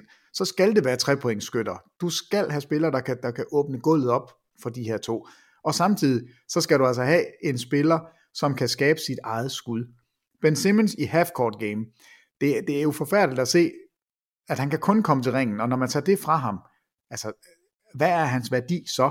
Så skal han være en spiller, der cutter mod kurven. Han skal være en spiller, der screener. Han skal være en spiller, der ruller. Men du skal have en spiller, der så kan give ham bolden. Yes. Så, så, man, så man har et dilemma her. Øhm, og, og man mangler en point guard. Og der vil man så sige, okay Chris Paul, var det noget? Var det nu? Skal vi smide nogle penge efter dig? Ja, det skulle man. Altså, det, det er løsningen. Så, så Chris Paul kan være løsningen flere forskellige steder. Han kan være løsningen i Milwaukee. Han kan være løsningen i Philadelphia, hvis man kan konstruere et trade, der passer. Altså få Al Horford væk, få Chris Paul til. Og jeg skal ikke sige, for jeg ved ikke, hvordan man skal gøre det. Men, men, men det, altså jeg vil elske at se Philadelphia med en rigtig point guard, og beholde Ben Simmons og Joel Embiid, og se om det kunne fungere. Det, det, det er den ene mulighed. Og den anden, det er det, jeg har sagt ja, i to sæsoner nu. Trade nu Ben Simmons til Portland for C J McCollum og noget mere. Gør det nu. Så der skal, der skal ske Boston, noget. Altså, det er jo mit sidste spørgsmål, om der kommer til at Jamen, ske. Jamen det skal der. Men tror du, det kommer til at ske i den her offseason? Noget markant? Øh, og når jeg, når jeg siger markant, så er det Embiid, Simmons, Tobias Harris, Horford, Josh Richardson. Ja, okay? Det gør der. For, uh. Fordi du, du kan ikke gå ind i den næste sæson og tro på, at det fungerer. De havde ligaens bedste hjemmebane. Ja. Flot. Klap, klap, klap. Det er det eneste gode, de kan tage med fra den sæson. Og det, det er simpelthen ikke godt nok. Forsvarsmæssigt var de pivringe i forhold til, hvad de skulle være. Angrebsmæssigt fuldstændig umulige, fordi de ikke har ret mange våben at gå til. Øh, og i slutspillet blev de jo udstillet. Altså det, det var en ynk at se dem spille. Og Joel Embiid så jo øh, jamen, ud som om, han overhovedet ikke havde lyst til at være der. Han har altså gået været den her øh, super, super glade, smilende Twitter-baby, som, som alle kunne lide. Og nu er han der, hvor han, hvor han selv sagde, at han ville være om nogle år. Så kan folk ikke lide mig. Og nej, vi kan ikke lide dig, når du spiller så ring, og det, det, så bliver man sur. Du er måske det største talent i ligaen, den bedste postspiller, der findes, og du kommer aldrig nogensinde til at bruge det. Kom nu i gang. Så der skal ske et eller andet, og, og de kontrakter, det er dem, du nævner. Primært Al Horfords kontrakt, det er den, man på en eller anden måde skal have, have skibet af, om det ja. må koste. Altså det, det, vi er jo i en situation nu, hvor hvis man har dårlige kontrakter, og det er Al Horfords, det er en dårlig kontrakt. Han skal i hvert fald være et sted, hvor han passer ind. Han passer ikke ind her. Så kan det være, at det koster at sende ham væk. Altså, at man skal sende et første rundevalg med ham, for at nogen vil tage ham. Og det, det lyder jo grotesk, fordi Al Horford er en dygtig spiller, men han det var passer han for ikke ind på siden. det. Altså, ja, det, det og han, han, passer, han passer ikke ind på det her hold heller. Så, så der, der, der skal ske noget, og det tror jeg altså også, der kommer til. Vi kan nævne, at Joel Embiid og Ben Simmons spillede med i All-Star-kampen. Ben Simmons kom også på All-N B A tredjeholdet og på all defensive førstehold. Han førte også N B A i steals per kamp, så Simmons en, en godkendt sæson. Der er rigtig mange spørgsmål hos seventy-sixers i den kommende offseason, hvor det dog blot er bænkspillere som Alec Burks, Kyler Quinn og Raul Neto, der er free agents. Så seventy-sixers core er tilbage i næste sæson, hvis det altså er det, man vil. Men et øh, meget interessant hold at holde øje med, både i offseason, men også i næste sæson, om der simpelthen kommer den her Doc Rivers-effekt. Der skal nok primært arbejdes med offensiven hos seventy-sixers, den fjortende bedste i sidste sæson. Oh, men, jeg, jeg, der mangler simpelthen der mangler skytter, og der mangler shot creators i Philadelphia. Ja, og, og kun det ottende, altså, og det lyder lidt hårdt at sige det, men kun det ottende bedste forsvar. Men, men jeg synes faktisk, ja. Det er under niveau. Ben Simmons er en vanvittig god forsvarsspiller. Josh Richardson, god forsvarsspiller. Joel Embiid, den bedste under kurven forsvarsspiller. Du har øh, Matisse Thybulle, øh, som bliver rost til skyerne for sit forsvar. Du han skal burde... også nævnes, når vi ser tilbage på sæsonen af Thybulle. Han har været god. Ja, han har været god, men, men du burde jo kunne sætte et forsvarshold på banen, og det var det, vi troede. Vi troede, at de ville komme ind fysisk og smadre de andre med et forsvar, som var umuligt at gennemtrænge. Og, og det er det, viste sig i hvert fald at være fuldstændig forkert. Jeg tog da helt fejl. Altså, det, det er nok... Ja, udover det er den største skuffelse, så er det nok også det hold, jeg har... jeg tabte flest penge på, hvis jeg havde været sådan en... altså, jeg, ej, jeg håber, jeg kun har spillet... Godt, du ikke er en gambling man. Jamen, jeg spillede kun på dem i, på hjemmebane, fordi der var de gode. Altså, det, det var... det, det, det er et underligt. Altså, det, det er vildt underligt. enogtredive og fire på hjemmebane, og tolv seksogtyve på udebane. Altså, der, der findes ikke et større split imellem de to, end, end det, der skete i Philadelphia. Og slut som nummer seks i Eastern Conference, med det her hold, som næste år et hundrede og syvogfyrre millioner. Ej, der skal ske et eller andet, Kristoffer, det skal der bare. Lad os springe videre til sæsonens syvende plads i Eastern Conference, Brooklyn Nets. Et af de hotteste hold for i sommer, da man sikrede sig Kevin Durant og Kyrie Brooklyn, Irving. Brooklyn, Brooklyn. Det blev der blot til tyve kampe fra Kyrie Irving og nul fra Kevin Durant. Vi skal nok få, få rundet dem Brooklyn Nets, Peter, men vi behøver ikke bruge så meget tid på dem, fordi det, er, det har været en underlig sæson med ja, nærmest ingen spillere. femogtredive syvogtredive grundspillet, syvende plads i Eastern Conference. Et af de toogtyve boblehold, naturligvis inden da, der havde cheftræner Kenny Atkinson trukket sig som cheftræner, lad os bare kalde det det. Så han var ikke med Nets i N B A-boblen i Orlando, det var Jacques Vaughn, der stod i spidsen for Brooklyn Nets. De tabte fire nul i første runde af slutspillet til Toronto Raptors, og efter exitet fra boblen, der har holdet fundet deres nye cheftræner, ingen ringer end den tidligere dobbelte M V P, Steve Nash. Vi vender tilbage til Nets indsats i sæsonen lige om lidt, Peter, men først et par ord på Nets nye cheftræner. Alle virker til at kunne lide Steve Nash som person og som spiller. Hvordan tror du, han kommer til at gøre det som træner? Der er vel øh, rimelig meget pres på fra start af? Ja, altså, jeg, jeg tror, han er dygtig, men jeg må allerede sige, at nu er en lille smule forbløffet, fordi øh, du kunne have givet mig otte milliarder chancer for at gætte et, et navn på en assistant coach. Jeg havde, jeg havde ikke sagt Amar Stoudemire. Altså, det havde jeg simpelthen ikke. Det, det kommer så meget bag på mig, men når det så er sagt, så ved Steve Nash jo selvfølgelig, hvem han taler om, og jeg har bare aldrig tænkt så meget Stoudemire som en, øh, altså som sådan en kvik person, sådan en, der, der kunne X's and O's og sætte ting op og motivere folk. Var det ikke ham, der badede i, i rødvin? I, i jo, rødvin eller var det, men jeg altså tror det, primært, han er der for p- p- personel pleje. Jeg tror ikke, at der er, det er ikke X's and O's, han skal stå for, Amar Stoudemire. Nej, men, men er, er hans personel pleje så at, at være stor og stærk nok til at sparke DeAndre Jordan af pommeren til, fordi det er da en ynk at se, at han er, altså han skal have ti millioner næste år, og ti millioner året efter, og ti millioner året efter, fordi han er Kevin Durant og Kyrie Irvings kæledække. Altså, hvad er det for noget fis? Nå, men det kan være, det er det, han, han skal ind for. I don't know. Men Steve Nash, altså sjovt ellers, navn, de lige hiver Steve ind. Nash, ja, godt navn. Jeg tror, han er god. Altså, jeg, jeg, jeg tror, han er en dygtig træner. Jeg kan ikke forestille mig andet, fordi Steve Nash er mega god til alt, hvad han rører ved, og han er også god til det her, det tror jeg. Ja, altså en ny øh, trænerkonstellation i Brooklyn, Steve Nash, med sin tidligere holdkammerat, Amar Stoudemire, havde jo egentlig fingrene ude efter øh, Dirk Nowitzki. Han sagde dog, at ah, jeg kan lige gå lidt flere sæsoner, før jeg er tilbage i N B A, men øh, det havde også været sjovt, træner. Absolut. Tandem Steve Nash og Dirk Nowitzki. Nu er det altså Steve Nash og Amar Stoudemire. Tilbage til sæsonen, den store historie med Nets, det var naturligvis skader. Som sagt, nul kampe fra Durant, tyve kampe fra Kyrie Irving, da Nets blev offentliggjort som et af de her toogtyve hold, der skulle være med til at genoptage N B A-sæsonen i Orlando. Der meldte halvdelen hold fra. Altså DeAndre Jordan, Wilson Chandler, Spencer Dinwiddie, Taurean Prince og Michael Beasley var ikke med i boblen. De spillere, der så var med i boblen, gjorde det faktisk fint til at starte med. De gik faktisk fem tre i de otte grundspilskampe, inden de så blev swept af Toronto Raptors i første runde. Men overordnet set, Peter, det behøver ikke være ret langt, fordi det har været en underlig sæson, nærmest sådan en mellemsæson mellem det, der, der venter forude med Durant og, og Kyrie Irving. Hvad har det været for en sæson for Brooklyn Nets i år? Vanskelig størrelse at blive klog på. Jamen, det har jo været en, en sæson, hvor, som de bare skulle igennem. Altså jeg tror egentlig, at de resultatmæssigt har, har været fint tilfreds. Vi har set Spencer Dinwiddie er, er god. Ja. Øhm, Så det, de står tilbage med, det er jo spørgsmålstegn. Altså, hvad gør vi med Joe Harris? Han er ikke under kontrakt endnu, og han har været en vigtig, vigtig brik for dem. En rigtig dygtig trepointsskytte, som man har brug for. Hvordan slipper vi af med Taurean Prince? tolv komma to millioner, fordi den, det, det synes vi er lidt for meget. Er Caris LeVert den tredje stjerne? Kan han være det? Så der er en masse spørgsmålstegn, men jeg synes, det er nogle gode spørgsmålstegn, de fleste af dem. Altså, Joe Harris vil man gerne beholde, men ja. Der er mange, der gerne vil have Joe Harris, fordi han, altså, han er dygtig til det, man rigtig gerne vil have i N B A. Du kan bumpe nogle træer, og der er han en af de bedste. Øhm, så, så det bliver lidt spændende at se, og så vil man rigtig gerne snart have at vide, kan Caris LeVert fungere sammen med Durant og, og Kyrie Irving? Altså det, det er nok det største spørgsmål, fordi ja. Hvis han kan, så er man altså virkelig godt afsted, så er den nærmest ligegyldig med alle de andre, så har man det, næsten ingen hold har, det er tre rigtig, rigtig gode spillere. To, altså stjerner, superstjerner, hvis vi skal kalde dem det, øhm, og så en, en tredje banan i Caris LeVert. Det, det, er, det er det, de går ind med. Og jeg vil da sige, de fik lidt ud af boblen. Altså, Timothy Luavo, han spillede godt. Han viste sig lige pludselig som en spiller. Det må man sige. Altså, ham havde man nærmest glemt. Og, og Jared Allen, han skal jo bare have alle de minutter, han overhovedet kan få. Altså, jeg håber næsten, at DeAndre Jordan, han siger, øh, jeg vil gerne være den dyreste bænkevarmer i verdenshistorien. Fordi han er ikke, jeg, jeg synes ikke, han er værd at spille. Og slet ikke over. Altså, på ingen måde over Jared Allen.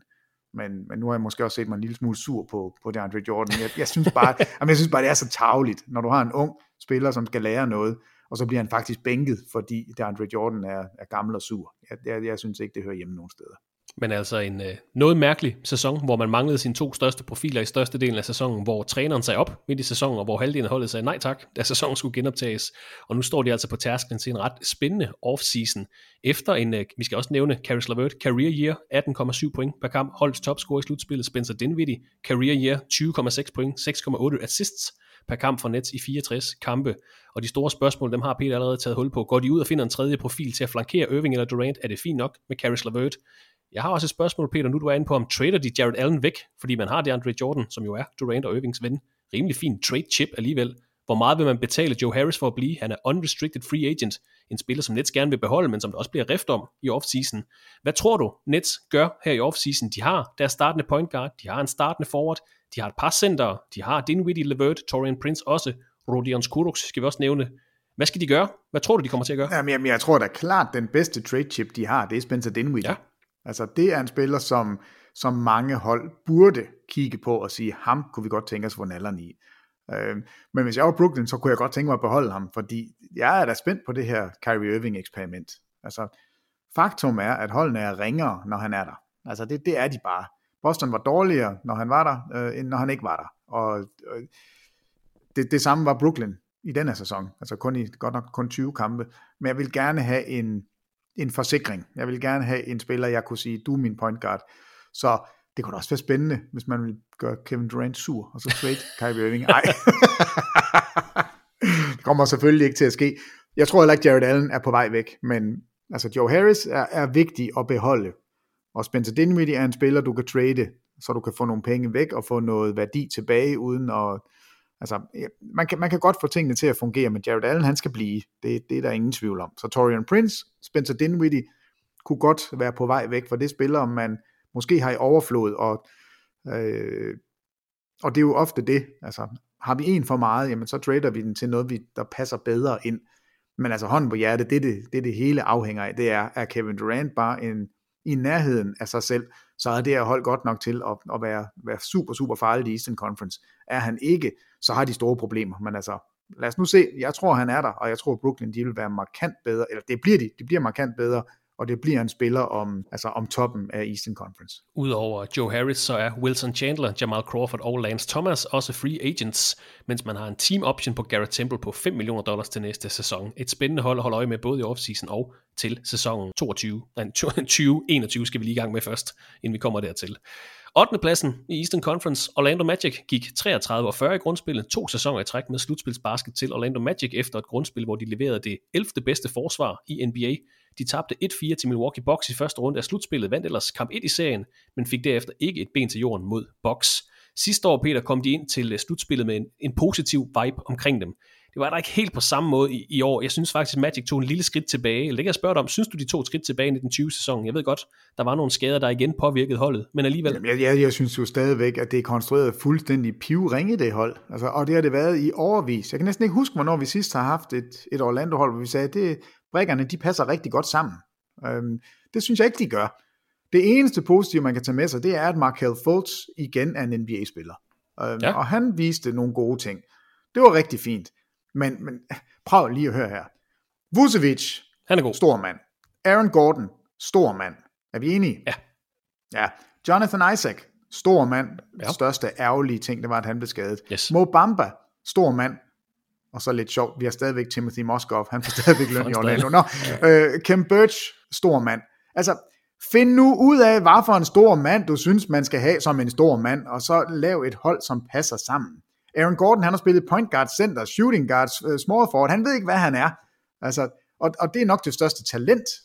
Og, og, og det siger vi år efter år efter år efter år. Måske er han bare ikke bedre, end det vi ser på banen. Jeg synes bare ikke, han er blevet sat i en position, som er værdig, som er god for ham. Han, altså, han må være rundforvirret, og det, det kan jeg godt forstå. Øh, så i første omgang tænker jeg, at det vigtigste, det vil være at få ryddet op. Få ryddet op på den her roster og finde ud af, hvem er det egentlig, der er hvor. Og jeg ved godt, at det er positionless basketball, og det, det siger jeg jo også, man skal spille. Men lige nu, der, der er det forvirringens losseplads. Det, det er Orlando. Men, men, men de har alligevel, altså de har jo så, så gode spillere et eller andet sted, at de stadigvæk sniger sig indenfor i slutspillet. Så, så hvis det var mig, så vil jeg sige, at jeg vil beholde Jonathan Isaac. Han er god. Jeg vil rigtig gerne have Aaron Gordon til at, at spille den samme position i mere end fire kampe ad gangen, fordi der er noget der. Han er god. Jeg vil gerne give Markelle Fultz en chance for at vise, at han hører til i N B A, for jeg tror faktisk også, at han er god. Jeg synes også, Vucevic er god. Alt andet fis af. Altså, Terrence Ross, jamen det er fint, at du kan score halvtreds point i Toronto. Det er flot, bravo. Men, men jeg, du er for erratic for mig. Evan Fournier, øh, jo, måske vil vi gerne øh, have dig. Men altså, jeg kan godt forstå, at de er forvirret. Og, og det er jeg også. Forvirringens losseplads, det kan jeg godt lide. Ja, jeg, jeg ved simpelthen ikke, hvad Orlando de laver. Og der, jeg, jeg gider ikke beskæftige mig med dem, før de giver mig et hold, jeg kan forholde mig til, som, som ligner et hold, der passer sammen. Det synes jeg ikke, det har gjort længe. Men øh, det er heller ikke nemt i den her sæson, når skader rammer holdet. Altså, veteranen Alvaro Camino spillede blot atten kampe for holdet, inden han måtte udgå for sæsonen med en knæskade. Jonathan Isaac havde gang i en rigtig flot sæson, blev så ramt af to forskellige knæskader, spillede fireogtredive kampe for Magic i den her sæson. Aaron Gordon blev skadet efter fire kampe i boblen, var ikke med i slutspillet for Magic. Så masser af skader på bærende profiler, ingen kontinuitet på grund af de her skader. Det gør altså også, at man gik treogtredive fyrre, en winning percentage på femogfyrre procent modsat atten nitten sæson, hvor man havde en på enoghalvtreds komma to. Du har selv været inde på Markelle Fultz, det var det eneste lyspunkt, kan man, eller det største lyspunkt hos Orlando Magic i den her sæson. Han, han viste sig som en oprigtig N B A-spiller. Ham kan man godt satse lidt på fremadrettet, tror du ikke? Jo, man kan i hvert fald give ham chancen, men desværre for Orlando, så er han jo ikke sådan, altså fordi han var første runde, første øh, valg, så, så har han også en, en stor løn, så han får altså over tolv millioner næste år, så det er jo ikke... Det er jo ikke bare en spiller, man kan sige, jamen du får jo nærmest ingenting, så lad os se, hvad du kan blive til. Altså han, han vejer også på vægtskålen i, i lønningen. Ja. Øhm. Vi skal ikke lægge noget i, han mistede sin startplads for Magic, da de kom til boblen. Er det, siger det noget om hans mentale tilstand? Altså det, øh, igen, det er noget rod i Orlando. Jeg lægger ikke ret meget i noget, men når det så er sagt, altså de, de vinder en kamp. Altså de vinder en kamp i slutspillet. De vinder kamp et, ja, endnu en gang, og det, og det var da overraskende. Øh, så... Jo, han skal have en chance, bestemt, fordi der er noget talent, og, og tænk sig engang, hvis han kunne finde sit college-skud, øh, hvis, hvis det er hickory jibbery, hvis det forsvandt, det, det ville jo være fuldstændig vanvittigt, så kunne det være, at man kunne se, hvorfor alle, og der siger jeg, alle var enige om, han var nummer et i det draft. Det var ikke Jason Tatum, det var Markelle Fultz, man ville have. Fultz er også under kontrakt med Magic i næste sæson, så det skal man ikke tænke på i den kommende offseason, hvor spillere som D J Augustin, Michael Carter-Williams og Wes Iwundo alle er free agents. Franske Evan Fournier har en player option på sytten millioner dollars til sæsonen tyve enogtyve.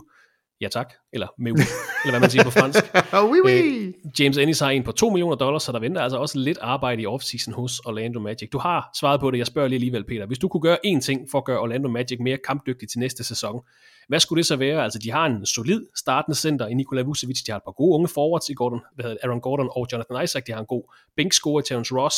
Hvad vil du gøre for lige at hjælpe Steve Clifford den ekstra? øhm, jeg vil øh, lave en, en kæmpe pakke og få en, en god spiller. Få fat i Chris Paul, få ham til at styre det her show og sige, nu skal I løbe af. Chris Paul kan ikke være løsningen på alting, Peter. Det, jeg har traded Chris Paul tre gange allerede, så, så, ja. så han kan ikke komme til. Nå, men jeg ved det ikke. Altså, få ryddet op og få lidt ro på. Fortæl Aaron Gordon, du er på, på det her sted på banen. Det, det bliver din primære opgave at være. Lad os, lad os kalde ham small forward. Det er det, du skal være for yes. os. Eller sig, vi trader Vucevic, og så siger vi, nu spiller vi med Jonathan Isaac som vores center, og er meget mere bevægelig, meget hurtig. Aaron Gordon, du skal være vores, øh, vores fire, og en gang imellem skal du spille i altså en small ball lineup, hvor, hvor du er vores center. Altså, få noget struktur på. Jeg ved ikke, hvordan man gør det, fordi når du sidder og læser navnene op, så synes jeg jo egentlig, at der, det, det er jo faktisk nogle spændende spillere, mange af dem. Men det, der, det er bare som om, at de ikke har haft styr på, hvor de skulle være hen. Der har ikke været... Der har simpelthen ikke været ro på. Jeg ved ikke, hvordan man får det, så jeg har ikke noget svar til dig. Jeg, jeg må... Hvis ikke Chris Paul kan være svaret, så ved jeg ikke, hvad svaret er. det, er ikke, det er ikke en trumf, du kan smide hver eneste hold, vi snakker om. Derfor. Det vil jeg ikke tillade alligevel. Nej, det er okay. Jeg kan også godt høre, det er lidt, det er lidt svagt. Fra et hold, der har været i slutspillet i to sæsoner i træk, til et hold, der nu har misset slutspillet i deres seneste fire sæsoner, Charlotte Hornets. treogtyve og toogfyrre i grundspillet, en niende plads i Eastern Conference, var ikke med i N B A-boblen, men formåede alligevel at ind over Washington Wizards i tabellen, fordi Wizards var så ringe i boblen. Så niende plads i Eastern Conference, det skal de alligevel have, men i en slags øh, overgangssæson, hvor man skulle klare sig uden Kemba Walker for første gang siden to tusind og elleve. Erstatningen for Walker i sæsonen nitten tyve, Peter, det var udset til at være Terry Rozier, men i stedet må det siges, at det var Devonte Graham, der var den store oplevelse hos Hornets i sæsonen. Hvad har det været for en Hornets-sæson i år, efter en, ja, endnu en lidt lunken placering i Eastern Conference? Jamen, det har jo været en sæson, hvor vi kunne kigge på, på de unge spillere og sige, er der noget, vi kan bruge her? Og, og ja, ja, det er der bestemt. Altså, Devonte Graham er god. Altså, ham kan du beholde og, og bygge lidt videre på. Miles Bridges, synes jeg, gjorde det fint. P J Washington gjorde det fint. Og specielt P J Washington øh, havde jeg ikke regnet så meget med. Så, så det var rigtig fedt at se tre unge spillere på den måde. Og så så vi øh, den øh, siamesiske tvilling i Cody og Caleb Martin, som man på ingen måde kunne kende forskel på. Altså, de leverede også en lille smule, men vi må også bare sige, at der er ikke nogen superstjerner her. Altså, der er ikke all-stars på vej. Og, og det er jo, det, det er rollespillernes losseplads, vi er på lige nu. Terry Rozier. Du får virkelig snakket Eastern Conference op. Det jamen, altså, nu er vi nået ned i den her, i den, i den tunge ende, fordi det er altså, det er noget skrammel. Hvis Niklas ja. Batum er, er din højst lønnede spiller, Så, så siger det alt. femogtyve millioner fik han, Terry Rozier fik nitten millioner. Normalt der skal du have to spillere, som får de høje lønninger, som er rigtig gode, og så skal du have rollespillere. Her er der det en lang rollespillerrække. Så, så det positive er jo at kigge på, jamen er der så nogle af de rollespillere, vi tror, hvis vi får et par stjerner til, vi så kan bruge og så være øh, relevante. Det er der. Altså, P J Washington, Devonte Graham, det er fint, Miles Bridges, det er fint, men puha. Det, jamen, det er en puha. Det, det ser ikke så godt ud. Så de bygger op omkring mellemvarer, det er det, du siger? Ja, ja, den bløde mellemvare. Det, de er ude at skralde. Man er, man er ude at skralde, okay, når, man, når man er her. Men der var altså også kun nioghalvfjerds millioner bundet op, så der er muligheder. Ja. Øh, så der, der, der er der. Der er der bestemt muligheder. Men jeg ved ikke lige, fordi lige nu står der bare ikke... Altså, der, der, det vælter jo ikke rundt med superstjerner, som rigtig gerne vil til. Og det, jeg frygter lidt, det er, at man... man gør et eller andet dumt og bruger rigtig mange penge på Andre Drummond, eller et eller andet, et navn, som ikke er noget. Øh, og og det, det synes jeg i hvert fald, man skal passe på. Men, men jeg ser ikke frem til næste sæson og tænker, nej, det bliver da spændende det her hold, det, det er da bare godt, Charlotte Hornets, de buller igennem. Det tror jeg ikke, de gør. Altså, de er nødt til at tage the slow approach, øhm, og spørgsmålet er, om, om Michael Jordan kan finde ud af det, altså om man tør lade det her hvile et stykke tid, fordi det, det bliver der brug for. De kommer ikke med i, i toppen af Eastern Conference. Det, det gør de bare ikke. Det, det, det, er, det er noget skrammel, men der er der, en, der, er der lidt lyspunkter, og, og vi har nævnt dem, men, men der er ikke meget. Jeg var inde og kigge på deres kampprogram i grundspillet. De gik tre nitten fra midten af december til starten af februar. faktisk den dårligste Hornets-sæson siden tolv tretten sæsonen. Men som Peter er inde på, måske har de fundet nogle, nogle små byggesten til fremtiden. toogtyve-årige P J Washington kom på All-Rookie andenholdet. Vi skal også huske at nævne, at Miles Bridges var Rising Stars Challenge M V P. Noget overraskende, kan, kan jeg huske. Og jeg som nævnt, Devontae Graham var i lang tid folks favorit til prisen som Most Improved Player i sæsonen. Kom ud af ingenting og blev Hornets topscorer i grundspillet med atten komma to point per kamp. Leverede også syv komma fem assist og et steal per kamp, Devontae Graham. Du har svaret, Peter. Jeg spørger alligevel. Jeg spørger lidt spydigt også. Kan man bygge et N B A-hold op omkring en stamme bestående af Devontae Graham, Terry Rozier, P J Washington, Miles Bridges, Malik Monk? Altså selvfølgelig kan man det, men hvad vil den kvintet kunne drive det til i fremtiden? Jamen de kan drive det til en, ja, til en blød mellemvare i en elendig Eastern Conference. Altså mere kan det jo ikke Nej. blive til. Det, det må vi jo være ærlige at sige. Altså ligaen er drevet af Af, af, af topstjerner, altså af virkelig gode spillere. Det, du skal have en eller to af dem for at være relevant. Og vi siger, og der har, er så mange i ligaen. Der er bare ikke nogen i Charlotte. Der er bare ikke nogen i Charlotte. Og, og, og altså, de skal jo drafte til sommer, ikke? De har tredje valget. Yes. Og, og, og det, de håber på, det er i hvert fald James Wiseman. Altså, ja. De håber, at Warriors ikke tager Wiseman, så de kan tage Wiseman. Så har de deres øh, center for fremtiden, og, og det vil være et vigtigt skridt, men det er virkelig baby steps, vi taler om, fordi det der er ikke den der markante veteran, der skal bære det her hold frem. Så jeg håber, jeg håber for Charlotte, at de holder tungen lige i munden og ikke panikker, men det kommer altså til at tage et par år, det her. Og de går ind til en off-season, hvor de faktisk har lidt økonomisk råderum. For første gang i mange sæsoner har haft rigtig mange penge bundet op på Bismack Biyombo, Cody Zeller og ja, Nicolas Batum. Han har som sagt en player option på syvogtyve millioner til, til næste sæson. Haps, haps, haps, haps. Ja, ja, ja, ja, ja. Eller, det siger vi også med Wii. Ja. Bismack Biyombo, Ville Hernan Gomez og Dwayne Bacon er free agents, og jeg ved ikke, om man vil beholde nogen af dem. Og så, som Peter også har nævnt, de skal som nævnt draft som nummer tre til øh, novembers N B A-draft. Har du nogle øh, gode idéer til, hvad Hornets skal gøre i den kommende offseason? Er det bare at springe det hele i luften og satse på... Jamen, der er jo ikke noget at springe i luften. Jeg ved, jeg ved det, jeg ved det faktisk. Der er ikke noget, der er ikke noget at springe i luften. Altså, de, de, skal, de skal drafte godt, og, og det rigtige valg for dem, tror jeg, er James Wiseman. Altså, jeg er meget spændt på ham. Ja. Men jeg tror desværre ikke, de får ham. Jeg tror, at Warriors, de, de bliver, hvor de er, og lader være med at trade deres valg, og går efter en spiller, der kan bidrage med det samme, og det kan James Wiseman. Men, men det skal vi tale om, når vi taler draft på et tidspunkt. Lige præcis. Det blev altså til en niende plads i Eastern Conference for Charlotte Hornets i sæsonen nitten tyve, og de ender altså over Washington Wizards i den endelige stilling, og det er det næste hold, vi skal snakke om, holdet fra den amerikanske hovedstad. Washington Wizards femogtyve syvogfyrre i grundspillet, en tiende plads i Eastern Conference, missede slutspillet for anden sæson i træk, var et af de ni hold fra Eastern Conference, der var inviteret med til genoptagelsen af sæsonen, gik en syv i deres otte kampe i boblen, faldt dermed ned under Charlotte Hornets i tabellen, der altså ikke var inviteret med til boblen i Orlando. femogtyve og syvogfyrre, det giver en winning percentage på fireogtredive komma syv procent, og det betyder, at nitten tyve-sæsonen var den dårligste Wizards-sæson siden elleve tolv sæsonen, den sjette dårligste, eller de var det sjette dårligste hold i hele ligaen, når det kom til point differential. Et middelmådigt angreb, et crappy forsvar, faktisk det næst dårligste i hele ligaen. Der var ikke ret meget, der fungerede for Wizards i sæsonen nitten tyve, Peter, med undtagelse af Bradley Beal. Præcis. Man fik at se en af de bedste spillere i ligaen i Bradley Beal. Yes. Han var så tossegod. Altså, altså han var jo så god, at alle hold lige pludselig, altså nu har jeg tradet Chris Paul mange gange, men alle hold ville jo lige pludselig, jamen vi har da en handel her, og vi skal da have Bradley Beal, og hvad hvis Bradley Beal kom til os, og Bradley Beal, han kommer ikke til nogen af jer. Han er i Washington. syvogtyve millioner i år, otteogtyve næste år, fireogtredive millioner, så syvogtredive millioner i, i toogtyve treogtyve sæsonen. syvogtredive, hold lige fast i det, syvogtredive millioner i toogtyve treogtyve sæsonen. Ja. Hans partner in crime, jeg ved ikke, hvad vi skal kalde ham, John Wall, syvogfyrre millioner skal han have i toogtyve treogtyve sæsonen. Og det, det, altså, det, er jo helt, det er jo helt sygt, når man kigger. John Walls agent, ja, han skulle simpelthen, han, han skulle have, han skulle have en Oscar. Ja, det, eller noget, ja, det er ikke løgn, det, det giver vi ham, en Oscar til ham, men det er jo selvfølgelig, det er jo hele det, det drejer sig om, det er, hvordan kommer John Wall tilbage, hvordan fungerer John Wall, Bradley Beal, de var lidt sure på hinanden sidst, de spillede sammen, nu kommer John Wall tilbage, så har man, hvis John Wall er John Wall, så har du to meget, meget dygtige guards, og hvordan gør vi så? Ja. Så skal vi bygge op omkring dem, og de har nærmest ikke nogen øh, spillere under kontrakt, altså Thomas Bryant, han for otte millioner under kontrakt næste år. Øhm, og så Rui Hachimura, deres guard, som, som også lige skal finde ud af, hvad, hvad er han for en spiller. Men, men alt bliver lavet om på det her hold, hvis John Wall kan være John Wall. Det, det, det er fuldstændig, altså det er fundamentet, det er tempoet, det er spilskaberen, det er spilstyren, det er, det er spilleren, som man venter på. Og, og jeg tror ikke, vi kan sige noget som helst om, om Washington, før vi ser, hvad er det for en John Wall, vi har. Det, men det, man kan være lykkelig over, det er, at man har, man har kunnet se, at Bradley Beal er en af de bedste scorer, vi har i ligaen i øjeblikket. Altså snittet over tredive point er, er fuldstændig gået under radaren, fordi hans hold var så ringe. Men det ændrer ikke på, at Bradley Beal er en spiller, man kan bygge op omkring.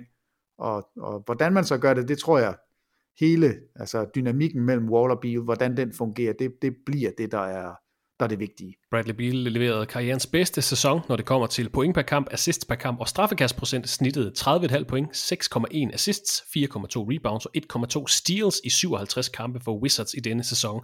Snittede faktisk over seksogtredive point per kamp i elleve kampe i februar. Var lige uden for både All-Star og All-N B A-holdene i den her sæson. Så enormt flot sæson på et, ja, ret dårligt Wizards hold. Ja, på et Wizards hold, som lønnede fireogtyve spillere i den her sæson.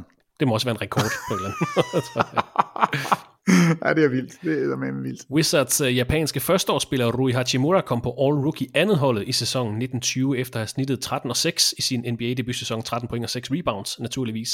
Davis Bertans gjorde det fint for bænken, Thomas Bryant. Nej, ja, stop. Han gjorde det ikke fint for bænken. Han gjorde det sublimt fra bænken. Davis Bertans er en af de mest eftertragtede spillere lige nu, og, og det, ja. nu, nu, nu sagde det jo Bradley Beal og John Wall, der var det vigtigste. Altså, Bertans, jeg er så spændt på at se, hvor mange penge han får, og hvem der får nalleren i ham, fordi han kan, altså han er, han er en af de bedste skytter overhovedet, period. Ja, og free agent her ja, det, det, i november. Ja, det, det bliver godt nok en, altså, ja, og undskyld jeg afbryder dig, men det, det er mere, vi skal huske, hvor god han er, fordi du finder simpelthen ikke en skytte som Bertans, og så med halvanden, nej, med, med fire og en halv finger. Det, det giver ingen mening. Altså Bradley Beal, karrierens bedste sæson. Davis Bertans gjorde det fremragende for bænken. Yes. Thomas Bryant har efterhånden fået etableret sig som en øh, ret solid startende N B A-center. Morris Wagner fik Giannis Antetokounmpo smidt ud af en kamp. Det skal vi også huske at nævne. Og så er der den her X-faktor, som Peter har været inde på. Altså John Wall har ikke spillet en N B A-kamp siden syvogtyvende december to tusind atten. Det vil altså være knap to år siden Wall har været i kamp, hvis sæsonen starter her i december, og at Wall er klar til kamp. Hvilket han virker til. Vi har lige set træningsvideo af ham her sidste uge. Virker ikke til at være hæmmet af den hæl og akilleskade, der altså har holdt ham ude i to år. Vi kan nok ikke forvente, at han er hundrede procent sit gamle jeg fra start af, men det er altså en tidligere All-N B A og All-Defensive spiller, vi snakker om. Ham, Bradley Beal, Rui Hachimura, Thomas Bryant, lad os sige, de får en aftale med Davis Bertans. Det er ikke et helt skidt fundament. De har, også, de har også niende valget i det kommende N B A-draft, Peter. Er Wizards et mandskab, man skal holde øje med allerede næste sæson? Altså, ja, ja det er det, fordi øh, du har to potentielle All-N B A-spillere på guard-positionerne. Ja. Det er en liga, som, som trender en lille smule nedad. Øh, du har faktisk en ret fin small ball, stor mand i Hachimura. Øh, og, og, og den her skytte i Bertans, altså... Det, på papiret ser det faktisk fornuftigt ud, men, men det afhænger, altså for mig at se afhænger det hundrede procent af John Wall, altså hvor god er han? Er det gamle John Wall, så vil man lige pludselig have den her speeder, man kan trykke på, som stort set ingen kan matche, altså det er en af de hurtigste spillere, vi har set i N B A's historie med bolden. Ikke en, en formidabel skytte, men det kan man sagtens spille med, hvis det er, man har skytter omkring, og Bradley Beal, yummy, yummy, øh, han, han er fantastisk, øh, øh, Bertans endnu bedre. Altså det, det her kan, det, det kan være sådan et af de der turnarounds, hvor man tænker, hvis ikke man sådan lige har omstændighederne på plads, så sidder man og kigger på holdet og siger, hold da op, hvad skete der der? Fik de fat i, i LeBron James? Eller hvad, hvad, hvad, hvad var det lige, der foregik i Washington mellem de her to ja. sæsoner? Så, så ja, vi skal holde øje med dem. Jeg ser dem ikke som en, altså en mesterskabsfavorit. Ej, på ingen måde. Hold, jeg ser dem noget, som noget et hold, der lige... Ja, sådan et hold, der, der i hvert fald vil... vil være med i slutspillet, og, og faktisk også godt kan være en lille smule farlig. Og som vi nævnte, Davis Bertans er free agent i den her sæson, men, eller den her offseason hedder det, men en måske endnu vigtigere nyhed om Wizards offseason, Peter. Det fortjener faktisk en lille fanfare. Det får den. Tillykke, Wizards. I skal ikke længere betale Ian Mahinmi. Efter fire sæsoner og fireogtres millioner dollars sæson efter sæson har sørget for, at Wizards ikke kunne forstærke sig ordentligt. Franske Ian Mahinmi er free agent. Yeah, Wizards! Hurra! Han fik da kun femten millioner i år, holdt over op. Det er jo ingenting. Vink, lille børge, vink! Hurra! Nej, spøg til side. De har faktisk lidt økonomisk råderum i den her kommende offseason. Bertans må være første prioritet hos Wizards. Hvad skal man ellers bruge pengene på? Er det for at finde en backup til John Wall, hvis han nu ikke er, som han er? Er det at finde noget mere størrelse, nogle flere skytter? Hvad, hvad skal Wizards gøre for at blive den her sjette plads, som I regner med, de skal være i næste sæson? Jamen, de, jamen, de skal jo have den klassiske tre and D wing-spiller, som, som kan dække op, og som kan ramme træer. Altså, det er det, de skal bruge.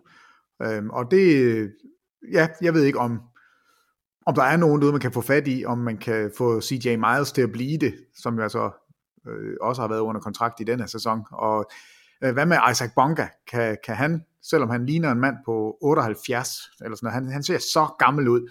Han er altså kun lige fyldt tyve, tror jeg. Så, altså, måske han kunne være det. Øhm, Admiral Schofield, N B A's fedeste navn og bredeste krop. Han er stor. Kan han være en ordentlig skur? Altså, kan, jamen, kan det være en Lugan Stort-type? Øhm, der, men det er sådan en, de skal finde. Det er en three and D guy, og det, de hænger ikke på træerne, fordi alle vil have dem, og, og det, er, det er også sådan en, Washington mangler. Efter to sæsoner uden for slutspillet, så kunne Wizards meget vel være et hold, der booker billet til N B A Playoff to tusind enogtyve. Nu må vi se. Videre i teksten. Ej, må, måske skal vi sige, Jerome Robinson gjorde det rigtig, rigtig godt, og måske kunne han også være den her anden, eller tredje guard, hvis de spiller en small ball lineup, så det ser heller ikke helt skidt ja. ud. Så blev han nævnt. Vi hopper til sæsonens ellevte plads i Eastern Conference, Chicago Bulls. toogtyve og treogfyrre i grundspillet, som nævnt ellevte plads i Eastern Conference, missede slutspillet for tredje sæson i træk. Det kostede cheftræner Jim Boylan jobbet i august. Han er blevet erstattet af Billy Donovan, der har været cheftræner for Oklahoma City Thunder i de sidste fem sæsoner. Der er også sket meget i baglandet hos Bulls i den netop overståede sæson, Peter. Man har fyret general manager Gar Forman, man har givet John Paxson en anden rolle i organisationen, og så har man ansat Arturas Karnisovas som Executive Vice President of Basketball Operations. Man har ansat Mark Eversley som holdets nye general manager. Ny ledelse, ny træner. Er det bare opskriften for mere succes i fremtiden efter en ja, småskuffende nitten tyve sæson i Chicago? Småskuffende? Det var så ring. Ja. Altså, øh, ja, det er den rigtige opskrift. Ja. Ud med alle dem, du har nævnt, og, og ind med et nyt pus, og folk, som rent faktisk er en lille smule moderne i deres tænkning. Øh, fordi det her hold, mange af de andre hold fra Eastern Conference, vi lige har talt om, har bare ikke nogen spillere. Det har de altså her. Der er mange, mange rigtig gode spillere på det her hold. Altså, Kobe White viste sig jo som værende en spiller, der kan noget. Lauri Markkanen, skadet, kom tilbage, men lignede jo en skygge af sig selv. Han kan også noget. Wendell Carter, vanvittig god spiller. Men alle dem, jeg lige nævner nu, altså, ej, ikke alle. Markkanen, Wendell Carter, er jo fuldstændig slukket under det der regime, der har været i Chicago, som har været så mega dårligt. De to kan næste år vise sig at være super, super gode. Så de er spændende. Zach LaVine i de rette, øh, altså under de rette omstændigheder, kan jo være en af de bedste scorer. Han er jo, han er jo for vild. Han ja. skal bare ikke være din point guard, der skal bestemme alting, hvis du spørger mig. Altså, jeg synes faktisk, Satoransky, god, god øh, point guard. Chris Dunn kan et eller andet forsvarsmæssigt, kan ingenting i angrebet. Måske det også er en ledelsesting. Måske kan han finde det. Hvad med Otto Porter? Kan han komme tilbage og faktisk være en, en spiller, man kan bruge? Jeg synes, der er mange navne.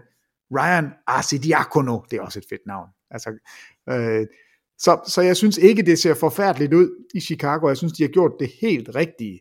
Ud med alle de der gamle nisser. Og så håber jeg, at Billy Donovan kan gøre, som han gjorde i Florida, som han gjorde i Oklahoma. Altså virkelig trænge ind til de her unge spillere, for det er der brug for. Der er mange gode unge talenter på det her mandskab. Men primært, så er det Lauri Markkanen, og så er det Wendell Carter junior De to spillere er for mig at se det vigtigste næste sæson. Fordi vi ved, hvad vi får fra Zach LaVine. Vi ved, hvad vi får fra Chris Dunn. Vi ved, hvad Kobe White er. En super scorer. Spørgsmålet er, skal han starte? Skal han komme fra bænken? I don't know. Men de to store her, kan de være dit fundament inside? Det, det er jeg spændt på. De leverede det næst dårligste offensiv i hele ligaen i sæsonen nitten tyve. Til gengæld havde Bulls så det niende bedste forsvar. Bulls startede sæsonen seks og fjorten, inden de gik syv syv i december, seks elleve i januar, og så sluttede de sæsonen af med at gå tre tretten i deres sidste seksten kampe. Der var der også et hold, der var ramt rigtig meget af skader på bærende spillere i sæsonen. Otto Porter spillede blot fjorten kampe for Bulls i hele sæsonen. Lauri Markkanen missede halvanden måned, Wendell Carter junior missede nærmest hele januar og februar med en ankelskade. Chris Dunn spillede heller ikke i februar og marts med en knæskade. Heller ikke nemt at skabe kontinuitet, når man ramte så mange skader. Øh... Du har måske svaret på det, Peter, men hvad vil du huske Chicago Bulls for i sæsonen nitten tyve? Er det, at det bare var noget rod? Er det skader? Er det, at Zach LaVine faktisk lyste op en gang imellem og leverede? Han, altså, han havde jo den her novemberopgør, hvor han ramte tretten træer, det ved jeg ikke, om du kan huske. Leverede niogfyrre point mod Charlotte Hornets. Tangering af N B A-rekorden for ramte træer i et opgør. Er det, er det, er det skuffende, når du tænker tilbage på Chicago? Ja. Eller er det ærgelse? Eller er det, den, er det, det er en overgangssæson øh, ledelsesmæssigt? Jamen det, jamen det jeg husker, det er, at det er nu, man tager skeen i den anden hånd og smider alle de gamle nisser ud og siger, ja. det her, det kræver en, altså en omvæltning ikke af spillerne på banen, fordi de, det er bare ikke ret gode omstændigheder, de, de har levet under, og det har man endelig erkendt. Så ud med front office, ud med træneren, og så starter vi forfra, og så har vi nogle unge spillere, som nu kan komme ind og sige, det her, det er noget, vi har sammen. Vi starter ud på samme side i bogen alle sammen. Lad os se, hvad vi kan drive det til. Og, og så må vi via draft og via free agency og via alt det, man, man kan gøre for at tweake sin roster, så, så må vi arbejde videre herfra. Men ud med alt det der, altså, gar formand, pff, det har godt nok været skidt i lang tid. Så jeg synes, det er det helt rigtige at gøre, og, og jeg synes faktisk ikke, det er så negativt. Altså Chicago er, de har nogle spillere, som jeg synes er interessante, og jeg glæder mig meget til at se, hvad de kan næste år. Men historien om Chicago Bulls i nitten tyve, det har været den her omvæltning af, af træner og ledelse. Jeg vil også gerne nævne Zach LaVine, snittede femogtyve komma fem point for Bulls i grundspillet, snittede otteogtyve komma fem point per, januar, eller per kamp i januar, syvogtyve komma ni i februar. En af de store profiler for Bulls sammen med Kobe White, der jo fik en plads på All-Rookie andet holdet. Vi skal også nævne Chris Dunn i den defensive ende, det har du gjort, Peter. Jeg mener, han blev nummer to i grundspillet i steals per kamp, så han leverede altså også på, på sin, i sin rolle, kan man sige. Han skulle spille håndbold. Ja. Han skulle ja, simpelthen spille håndbold. Det har været meget, meget nemmere for ham. Men det bliver altså rigtig spændende at se, hvordan Billy Donovan går ind og arbejder med det her unge Bulls-hold, hvor der også skal træffes nogle beslutninger i de næste uger. Bulls har jo fjerde valget i N B A-draftet, kan altså få endnu en ung profil ind på holdet. Chris Dunn og Denzel Valentine er begge restricted free agents denne sommer, eller denne off-season. Jeg bliver ved med at sige sommer, det er fordi... Øh, det, er, det er fair ja, nok. mange grunde. Men Bulls har altså muligheden for at matche eventuelle tilbud på de to spillere. Otto Porter har en player option til næste sæson, otteogtyve komma fire millioner. Ja, tak. chop, chop, chop, chop. Men Bulls skal altså finde ud af, hvad er Chris Dunn værd? Jeg tror gerne, de vil beholde ham rent faktisk. De skal draftes som nummer fire, og så er de ellers tilbage med det samme hold til næste sæson, som det ser ud lige nu. Kommer der til at ske noget drastisk, end det jeg lige har opsummeret, Peter, eller, eller hvad venter der i de næste uger i Chicago, tror du? Nej, nej, jeg tror det drastiske, det er sket. Man har sagt, øh, ud med alt det rundt om holdet. Nu fokuserer vi på det nye, og det hold, vi har til rådighed, og så ser vi, når vi er kommet i gang, er der så noget, vi skal gøre. Men jeg tror ikke, man kommer til at gøre noget med det samme. Det bliver faktisk også et interessant hold til næste sæson, som du har snakket om, altså Bulls, Nets, Wizards, tre midterhold, der formodentlig kommer bedre ud til næste sæson. Umiddelbart tegner det godt for Eastern Conference, men så skruer vi lige ned for forventningerne, for nu skal vi til New York Knicks. tolvte plads i Eastern Conference, enogtyve komma femogfyrre, syvende sæson i træk af Knicks missede slutspillet, ellevte dårligste sæson i Knicks fireoghalvfjerds år lange historie. De fyrede David Fisdale i december, efter holdet var startet fire atten i sæsonen. I juli måned blev Tom Thibodeau offentliggjort som Knicks nye cheftræner, og der venter lidt et arbejde for den tidligere Bulls og Timberwolves-træner hos øh, New York Knicks. De fik ikke fat i nogen af de store free agents sidste sommer. I stedet så skrev de under med Julius Randle og Taj Gibson og Bobby Portis og Wayne Ellington og Marcus Morris og Reggie Bullock. Store household names. Og det var de free agents, de fik sidste sommer. Alle på korte kontrakter, hvilket er meget smart. Det må vi give dem, Peter, alligevel. Så det der, den der instant relevanssatsning, den lykkedes ikke. Hvad med sæsonen nitten tyve? Knicks, Peter... Øh, De store navne, de tog til Brooklyn, de tog til Los Angeles. Hvad var det for en sæson, vi fik fra Knicks? Jamen, det var en skodsæson, altså. Jamen, endnu en. Jamen, alle de navne, du nævner, øh, for det første så var det nærmest samme størrelse alle sammen, og det, det, det var et, et hold i, ja, et forfærdeligt hold, og R J Barrett kan spille basket. Han er en dygtig scorer, men han så så ringe ud, at man næsten troede, det var løgn, at han var, var top tre draft pick. Altså, det, det var synd for ham, fordi han, øh, han så dårligere ud, end han er. Men det var fordi brækkerne omkring ham, på ingen, altså det var næsten som at være i Orlando, det, det passede på ingen måde sammen. Men jeg, altså ros til New York Knicks for ikke at, at, at binde sig op på hænder og fødder på lange kontrakter til dårlige spillere. I det mindste, yes. I det mindste så var det korte kontrakter til dårlige spillere, det skal de have ros for. Og, og det, er, det er også det eneste, der redder dem lige nu. Det er også temaet, som jeg ser det næste sæson, kom igennem tyve enogtyve sæsonen, uden at... at og binde jer op på spillere, ja, som, ja. som I fortryder senere. Så, så det senere. Bliver det samme? Altså, de vil ikke gå ud og gøre noget stort i offseason, fordi de venter også på enogtyve, at sommeren enogtyve hedder. Ja, det, det okay. vil være min umiddelbare vurdering. Det eneste, jeg synes, man i, i det mindste skal sørge for, det er at finde ud af, hvad er R J Barrett? Altså, skal han være point guard? Skal han være shooting guard? Skal han være scorer? Hvad, hvad skal han være? Og, og igen, der, og det er ikke mig, der trader Chris Paul en gang til, men, men det er sådan en, hvor man tænker, hvad nu hvis man fik en point guard, der kunne styre spillet og sige, R J Barrett, nu skal du være vores øh, super go-to guy, øh, men du dribler ikke bolden over midten, det er ikke dig, der sætter tingene op, du skal bare score pointene. Um, og jeg tror, man håber på, stadigvæk er der sådan et fromt håb om, at Frank Ntilikina kan spille basket. Altså, kan han være en, en spiller, man kan bygge videre på? Man har Dennis Smith, altså, pff, hvad er han?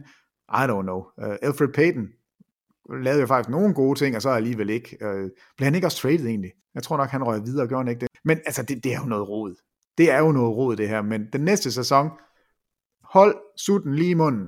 Pas på ikke at tegne kontrakter til spillere, I fortryder.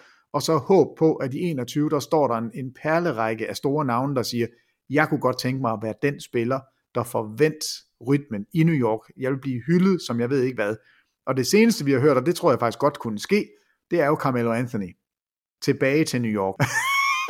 Kunne du ikke lige se det? Men ved du hvad, fint. Så, så fylder du hallen, hvis man må få tilskuere ind. Alle vil gerne se Carmelo Anthony. Han havde en revival i Portland, spillede faktisk rigtig, rigtig fint. Vi troede, han var ude af ligaen, nu er han tilbage. Tænk, hvis han lige tog sådan et enkelt år i, i New York, og var, var stjernen, og så kunne man have øh, R J Barrett til at og, og groome under ham, og så havde man, øh, så havde man noget at, at kigge på. Dennis Smith junior, Carmelo Anthony, Julius Randle på banen på samme tid. Så er der ikke nok bolde i New York, tror jeg. Hold da kæft. Nej, altså jeg, jeg ved det ikke, de skal holde det ud et år mere i Sorbedasen, og så håbe på, at, at så vender det. Altså det, jeg har ikke andet bud, fordi der, der står ikke nogen derude, der kan redde det her hold lige nu. Fjerde dårligste offensiv i sæsonen, ottende dårligste defensiv, det femte dårligste hold i hele ligaen mål på point differential. I løbet af sæsonen har man også fyret team president Steve Mills, erstattet ham med Leon Rose, så altså også et hold, der har lavet markante ændringer i baglandet. Overordnet set, endnu en sløj sæson for Knicks, men et lille lyspunkt. Mitchell Robinson førte grundspillet med den højeste field goal procent, fireoghalvfjerds komma to procent, og det er faktisk en N B A-rekord, som han tager for Will Chamberlain. Yes. Havde rekorden på tooghalvfjerds procent yes. over et helt grundspil. Nu er det altså Mitchell Robinson, der kan prale med at være den mest effektive afslutter i grundspil, så det skal han alligevel have. Jeg tænker bare Mitchell Robinson, R J Barrett, to spillere, som skal blive i New York. Ja. Alt andet er ligegyldigt. Altså for mig at se, er der ikke en spiller på det her hold, jeg tænker, ham vil jeg gerne beholde. Altså, jeg skal være helt ærlig. Tag de to, alt andet væk og start forfra. Her i offseason, der forholder det sig sådan, at Maurice Harkless og Damian Dotson er free agents. Så har man, og igen, meget klogt lavet team options på Bobby Portis. Wayne Ellington tager Gibsons kontrakter til næste sæson er kun partially guaranteed, så altså meget økonomisk råderum hos Knicks i den kommende offseason, hvor man også har ottende valget i N B A-draftet. Vi har været hårde ved dem, de har i det mindste ikke låst sig på hænder og fødder til fremtiden. Tror du, de kommer til at gøre noget stort i offseason, Peter? Vi har hørt, de er interesseret i Victor Oladipo, måske også i free agent Fred VanVleet.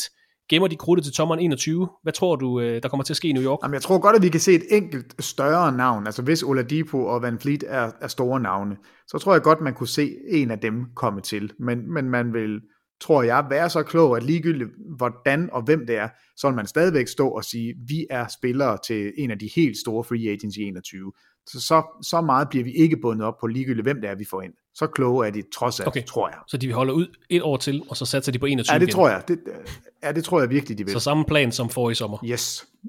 Og som alle Shit, sommer. Det, det er rigtigt. Vi springer videre til trettende pladsen i Eastern Conference. Detroit Pistons gik tyve og seksogfyrre i grundspillet, den dårligste winning percentage siden treoghalvfems fireoghalvfems sæsonen, og faktisk den sjette dårligste Pistons sæson nogensinde. Vi snakkede om det i løbet af sæsonen, det ligner et rebuild. I sidste sæson, altså i nitten tyve sæsonen, der sendte man Andre Drummond væk, man tillod Reggie Jackson og forlade klubben for ingenting, og her til offseason, ja, så kan rigtig mange spillere forlade klubben som free agents. Da Andre Drummond var blevet sendt til Cleveland, og Blake Griffin blev skadet igen, igen, igen, så viste Christian Wood, at han er en spiller, man kan regne med. Derrick Rose spillede en fin sæson kommende for bænken. Luke Kennard var i gang med en flot sæson, inden han blev skadet i december. Hvad kan vi ellers sige om Detroit Pistons i nitten tyve-sæsonen? Jeg, jeg er bare helt stille. Nej, jamen, det var så ringe. Og, og måske det hold, man frygter mest for for fremtiden. Altså, yes. det, det ser der kommer til virkelig, at gå lang tid, før de virkelig tungt ja. ud. Ja, det, det, det gør det. Altså, men du nævner et uh, interessant navn, og det er Christian Wood. Um, han er ikke under kontrakt, fik kun en komma seks million, men alle har øjne på Christian Wood. Altså han er en, en fattigmands Anthony Davis. Altså det er en spiller, som kan skyde træer, som kan poste op, som kan løbe gulvet, som kan dække op. Han kan rigtig meget af det hele. Og han vil, altså det hold, der får fat i Christian Wood, jeg næsten lige vil sige, ligegyldigt hvilken kontrakt det bliver under, så bliver det en god kontrakt. Fordi en komma seks million i år, jeg ved ikke, hvor meget man, man kan lure ham væk for. Men hvis Detroit skal gøre noget fornuftigt, og hvis de har noget som helst at sige, de har jo ikke nogen team option, de har ikke noget som helst på ham. Behold ham. Han har, hvis han har, kan. Han har selv skrevet ud på sociale medier, hvor skal jeg tage hen næste år? Ja, jamen altså, og, og, og der vil være rigtig... Så det tror jeg ikke, de skal sætte næsten op efter. Nej, men altså lad os nu sige, at han bliver tilbudt... Øh, altså, og jeg tror godt, at der kan komme et, et tilbud, som virker helt skørt. Altså sådan noget, du får femten millioner over fire år. Altså, jamen, så god tror jeg faktisk Christian Wood kan vise sig at være, og så moderne kan han vise sig at være. Så jeg tror godt, man kan komme ind og, og se, at der bliver sådan en, en budkrig på Christian Wood. Øh, fordi han, han lander på et tidspunkt, hvor der ikke er ret mange free agents, der man vil sende penge efter. Han lander på et tidspunkt, hvor N B A passer til ham, og han lander efter en sæson, hvor han har storspillet. Altså det, det, det, han er måske den mest interessante spiller af alle i den her offseason, fordi det er så uforudsigeligt, hvad der sker med ham. Men han kan spille, altså han kan virkelig spille, og det, det er, ja, jeg er meget spændt på at se, hvor han ryger hen. Men for Detroit, når du selv siger, at han selv øh, har været ude at tweete, hvor skal jeg tage hen, det, det lyder jo ikke så godt for Detroit. Øh, så Så hvad lyder godt for Detroit? Skal vi prøve at være positive? Altså... Lad os bare lige fornævne, at de har stadigvæk Blake Griffin, Derrick Rose, Luke Kennard, Bruce Brown, Sekou Doumbouya under kontrakt til næste år. Tony Snell har en player option, men vejen må næsten være genopbygge til fremtiden, frem for måske at kunne hive i den. Det ved jeg ikke. tolvte til trettende plads hjem. Altså Brandon Knight, John Henson, Langston Galloway, Thon Maker, Christian Wood og Jordan McRae er alle free agents i den her offseason. Man har en team option på Svjatoslav Mikhailuk. øhm, de har syvende valget. Nå, hej Svi. Yeah.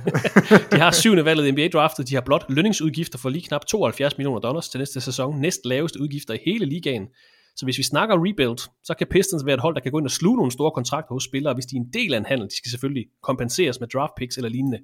Men de skal indtil videre, indtil videre rebuild omkring Sekou Doumbouya. Eneste sådan profil, de har under treogtyve år. Øh, som nævnt, jeg tror, der går lidt tid, før Pistons bliver relevant igen.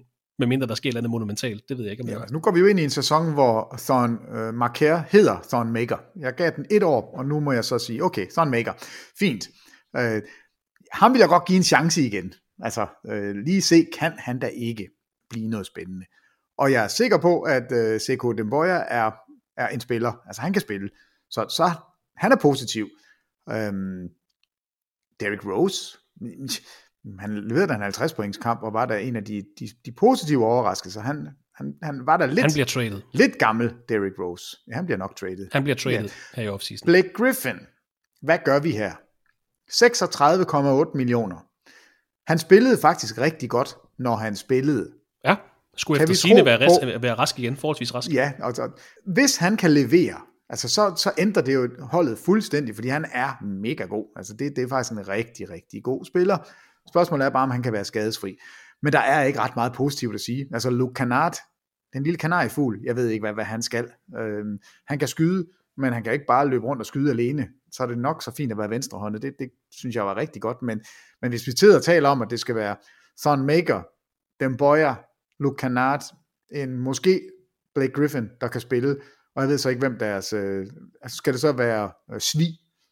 Det, det er jo ikke et hold. Er det et hold? I don't think so. Øh, Det ser ynkeligt ud. Det, det, det ser simpelthen ynkeligt ud i Detroit, og jeg ved ikke, hvordan de kommer ud af det, fordi deres bedste kort på hånden, det var Christian Wood, og der sov de i timen, de fik ikke lavet en kontrakt, som, som holdt ham i Detroit. Altså hvis man nu har gået til ham på et tidspunkt og sagt, ved du hvad, du får femogtyve år med to millioner om året. Hvad vil du sige til det? Jamen det vil jeg gerne, fordi jeg har ikke ret mange penge lige nu, og jeg ved ikke selv, hvor god jeg er. Fint, så ejer vi dig. Det gjorde man ikke. Og nu mister man ham. Eller gør ham til en trade chip, altså give ham sådan en tre år, fireogtyve millioner. Ja, et millioner, eller andet, ikke også? Altså, om året. Så kan du i hvert fald trade ham. Og det kan også godt være, at det bliver sådan noget sign and trade. Det, det, det, det, det findes jo også, men ja, det, det, ser, det ser skidt ud. Jeg ved simpelthen ikke, hvordan vi løser Detroits problemer. Øhm, fordi... har, Blake, har Blake Griffin nogen uh, trade-værdi? Øh... Han er under kontrakt til to tusind og toogtyve, han skal have seksogtredive komma seks millioner næste sæson, og så har han sådan en player option på knap niogtredive millioner enogtyve toogtyve sæsoner. Han er niogtredive millioner værd, hvis det er den gamle Blake Griffin. Problemet er bare, at ham har vi ikke set, og spørgsmålet er, om vi nogensinde ser ham igen, om han kan blive, blive skadesfri. Jeg ved ikke, jeg har ikke tal på, hvor mange gange han er opereret. Altså det, det, er, det er ikke en krop, man har lyst til at være inde i. Altså det, det, jeg tror virkelig, han er... Ja, det, det er problematisk. Der er altid et eller andet, der knækker, ja. Eller brækker, eller falder af, og, og, og det skal sættes på igen. Og Blake Griffin er, ja, jeg vil ønske, det var anderledes, men, men det, det er svært at forestille sig, at han kan spille en, en fuld N B A-sæson, og også levere i slutspillet. Det, det er virkelig svært. Så jeg ved ikke, om, om man kan trade ham, om der er nogen, der, der synes, han er interessant, øh, fordi han er så, ja, det er så svingende, om han kan spille eller ej. Så I, I, I don't know. Jeg, jeg ved det simpelthen ikke. Jeg, jeg er dybt, dybt bekymret for Detroit. Det kan du godt høre. Vi paf. Lad os bare sige sådan. Ja, en, en, en sløj sæson for Pistons. Det ligner et mangeårigt rebuild, før man kan begynde at snakke om uh, slutspilsbasket i The Motor City igen. Jeg tror også, man på et tidspunkt vil skifte Dwayne Casey ud, eller måske han selv smutter, fordi der kommer til at gå en fire fem år, før man kan ane noget som helst i, i Detroit. Det ser lidt lysere ud, trods alt hos det næste hold, vi skal snakke om, nemlig Atlanta Hawks. De gik tyve syvogfyrre i grundspillet, hentede en fjortende plads i Eastern Conference, har nu mistet slutspillet i tre sæsoner i træk, og i de sidste tre sæsoner er det blevet til en femtende plads, en tolvte plads og så en fjortende plads i den her sæson. Trae Young fik sin N B A All-Star debut i sæsonen nitten tyve, som også var Vince Carters farvelsæson. Det er de to store sådan, personhistorier for Hawks i sæsonen nitten tyve, Trae Young og Vince Carter. Ellers ikke nogen særlig prangende sæson for Hawks. Altså det næst dårligste point differential hele ligaen gik, ja, det gik to enogtyve i et stretch i starten af sæsonen, har faktisk, har faktisk leveret den femte dårligste Hawks-sæson nogensinde mål på win-loss percentage, Peter. Ikke en stor sæson, men vel grund til optimisme. Altså, de er jo lige starten af et rebuild rundt om en gruppe unge spillere. Jamen, jamen jeg sidder der og tænker, uh, Atlanta Hawks, spændende hold, præcis, super sjovt. Jamen, lige præcis. Altså, de, de har jo alt det, man gerne vil have. De har stjernen, som alle godt kan lide i Trae Young, altså... glade lille nullerhår, altså det er rigtig dejligt. Han koster ingenting, seks komma fem millioner er allerede all-star. Du har Cam Reddish, som i Glimt har vist, at han kan gå ind og være en, en super god skytte. Hvad med John Collins? Spændende spiller, når ikke han, han har haft en sneaky god sæson. Ja, faktisk. Og Kevin Huerter. Øh, så, har de, så har de også en rødhåret spiller. Altså, det er da så fedt. Det er Andre Hunter.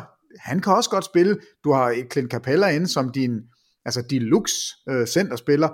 Jeg synes faktisk, det her hold er rigtig, rigtig sjovt at se, men de har en gigantisk, altså gigantisk udfordring. Hvordan bygger du et hold op om en spiller, der hedder Trae Young, som ikke eksisterer i forsvaret? Altså, hvad, hvad gør man? Han skal jo spille for mange minutter, femogtredive, otteogtredive minutter, og han er alle otteogtredive minutter værd, og man sidder og er tryllebundet af hans angrebsspil. Altså, det her med at lave tunneller på folk i N B A-kampe, det findes der ikke nogen spillere, der gør, ud over Trae Young. Altså han gør det, fordi det ser godt ud, og fordi det nogle gange giver mening. Øh, altså han er... Du skal vel finde en elite sidekick til ham, altså defensiv sidekick til du... ham, som så ikke eksisterer offensivt nærmest. Jamen altså, du skal jo have Klay Thompson øh, ved siden af, hvis du skal pakke Trae Young ind. Vi taler ikke Steph Curry, Lille og Klein. Og, altså det her er et absolut minus forsvarsmæssigt. Trae Young er så ringe i den ende af banen, og jeg har svært ved at se, hvordan han skal blive bedre. For han ser for det første ikke engang ud, som om han har lyst, og for det andet, så er han så klein, at, at det, er, det er svært at pakke ham ind. Det er virkelig svært. Hvis det kan lykkes, hvis man kan få sat et forsvar op, hvor man begrænser det negative, som Trae Young kommer med, så er der ingen grænser for, hvad det her hold kan. Fordi angrebsmæssigt, han er en spirevip, du ikke kan fange. Altså, der, der er ja. ikke noget at tale om. Han er så sjov at se, og... Og, og holdet, synes jeg, passer faktisk meget godt sammen med Trae Young, altså angrebsmæssigt. Der har de skytter, og de har en, en, en big man i Capella, der kan, der kan screene og rulle mod kurven. De har Dwayne Dedman, som jeg, jeg ikke helt ved, hvad, altså, hvor, hvor, hvor god er han som en backup-center. Det, det kan godt være, det kan fungere. De har mange spændende brikker, men det hele drejer sig altså om Trae Young, og, og specielt for mig at se, og det er nemt at kigge den ene vej og sige, angreb, juhu, det er et godt hold, men han skal altså også spille forsvar, og, og det er et problem, men det er jo derfor, man har en head coach, det er jo derfor, man lægger en, en defensiv plan, og, og den skal i hvert fald være helt på plads for, at det her hold, de kan vinde kampe også. Trae Young snittede niogtyve komma seks point i grundspillet. Nummer fire på topscorerlisten havde også ni komma tre assists, fire komma tre rebounds og et komma et steals per kamp, og han er altså blot toogtyve år gammel. Vi skal også nævne, at han også ført an, når det kom til turnovers i gennemsnit per kamp, næsten fem, fire komma otte. John Collins, enogtyve komma seks point, ti komma en rebounds, et komma seks blocks per kamp, faktisk en, som jeg nævnte, sneaky god sæson for John Collins. Vi så en genopstået Jabari Parker, snittede femten point per kamp, men det er stadigvæk et ret ungt hold, der virkelig har brug for at spille flere kampe, få mere erfaring, det giver sig selv. Cam Reddish er enogtyve, Kevin Huerter er toogtyve, det samme er det er Andre Hunter, så du nævnte ham også, Peter. Jeg havde ikke glemt, han var der. Clint Capella, de tradede for ham i løbet af sæsonen, han har ikke spillet for Hawks endnu, men ham skal vi også huske. En, øh, en lidt stille sæson fra deres førsteårsspillere, det er Andre Hunter, Cam Reddish i år, men de er altså stadig unge, bliver formodentlig kun bedre. Atlanta Hawks har masser af cap space her til sommer, lønninger for knap øh, tres millioner. John Collins kan blive restricted free agent efter sæsonen tyve enogtyve, så han skal man nok øh, gemme lidt penge til, så man kan lave en forlængelse med ham. Men hvad synes du, Atlanta skal gøre? Skal de gå ud og hente en veteran til at hjælpe dem, enten altså direkte på banen eller i omklædningsrummet? Skal de, skal de vente og satse på at lokke en superstjerne til? Det er bestemt ikke et, et dårligt supporting cast, man, man kan lande i Atlanta, eller vil, eller vil man bygge op som du nævner, for at maksimere Trae Young? Nej, men to ting, man skal bygge op for at maksimere Trae Young. Fordi det er, det er spilleren, som... De har simpelthen superstjerne. Ja, det, det har de. De har den ja. her angrebsspiller, som altså en guard, der kan skabe sit eget skud, kan skabe for andre. Han har et overblik, som er sublimt godt. Han er virkelig, virkelig en dygtig angrebsspiller. Så jeg vil finde en ny Vince Carter. Altså jeg, jeg vil have en veteran ind, som kan styre det her spil. Jeg vil simpelthen have, at der kommer styr på omklædningsrummet, og, og de gør de rigtige ting. Og der er vi altså helt ja. nede i det her, jamen for fanden, spis nu ordentligt. Gå nu ret tidlig i seng. Ikke så meget stripklub, hvis du skal spille dagen efter. Alle de her små ting, jo tidligere du kan lære et hold og få en kultur omkring det, jo bedre bliver det. Og, og det er, altså det lyder sådan lidt, uh, lidt underligt at sige det, men, men der skal nogle veteraner ind og styre det. Og, og, og der, altså jeg, jeg er slet ikke i tvivl om, at det var Vince Carters fornemste job. Det var at være den her rolige, stabile veteran i omklædningsrummet, som man kunne gå til, og som, ja, som kunne hjælpe. Og sådan en, eller to, eller tre, eller otte skal de have igen. Fordi du nævner selv alderen på de her spillere. Altså, det er jo, det er jo små drengebørn alle sammen. Det, det er, de, de skal have lidt guidance, så skal det her nok blive rigtig, rigtig fint. Okay, så de har simpelthen brikkerne til succes med det, de har lige nu? Ja, yes, altså succes. Jeg taler ikke mesterskab, men jeg taler om et hold, der, der kan vinde kampe og være underholdende. Og, altså, øh, som man gerne vil se. Altså, jeg synes faktisk, det er et ja. ret underholdende hold at se. Jamen, jeg er meget og, jeg tror, og jeg tror kun, det bliver bedre næste år. Men Vince Carter er altså stoppet. Jeff Teague, DeAndre Bembry, skal Labiserre og Damian Jones kan blive free agents, medmindre man agerer. Men lige nu ligner det, at Hawks kan rulle ud med Trae Young, Kevin Huerter, DeAndre Hunter, John Collins og Clint Capella til næste år. Inden vi når så langt, så skal man også lige finde ud af, hvad man vil bruge sjette valget i det kommende N B A-draft til. Om man vil finde endnu en ung brik til holdet, eller man eventuelt vil bruge det i et trade. Rigtig spændende hold. Atlanta Hawks, der har de laveste lønningsudgifter i hele N B A til næste sæson. Nå, Peter, rosinen i pølseenden, det sidste hold, vi mangler at snakke om i dagens meget lange podcast. N B A-mestrene fra to tusind og seksten, Cleveland Cavaliers. Ej, hvor du sød, N B A-mestrene fra to tusind og seksten. Cleveland Cavaliers. nitten og seksogfyrre ja, i grundspillet, femtende plads i Eastern Conference. To sæsoner i træk i bunden af Eastern Conference, en fjortende og femtende plads. To nitten win seasons i træk. Leverede det dårligste forsvar i hele N B A i sæsonen nitten tyve. Cheftræner John Beilein sagde op som træner for Cavaliers i februar, fik en anden rolle i organisationen. Han blev erstattet af J B Bickerstaff, der efterfølgende har fået en flereårig kontrakt med klubben. Han er altså Cavaliers nye cheftræner. Han er rigtig head coach nu, og ikke bare interim. Yes. Oh, hvor det, det har han været mange steder, J B yeah. Bickerstaff, så hatten af for ham.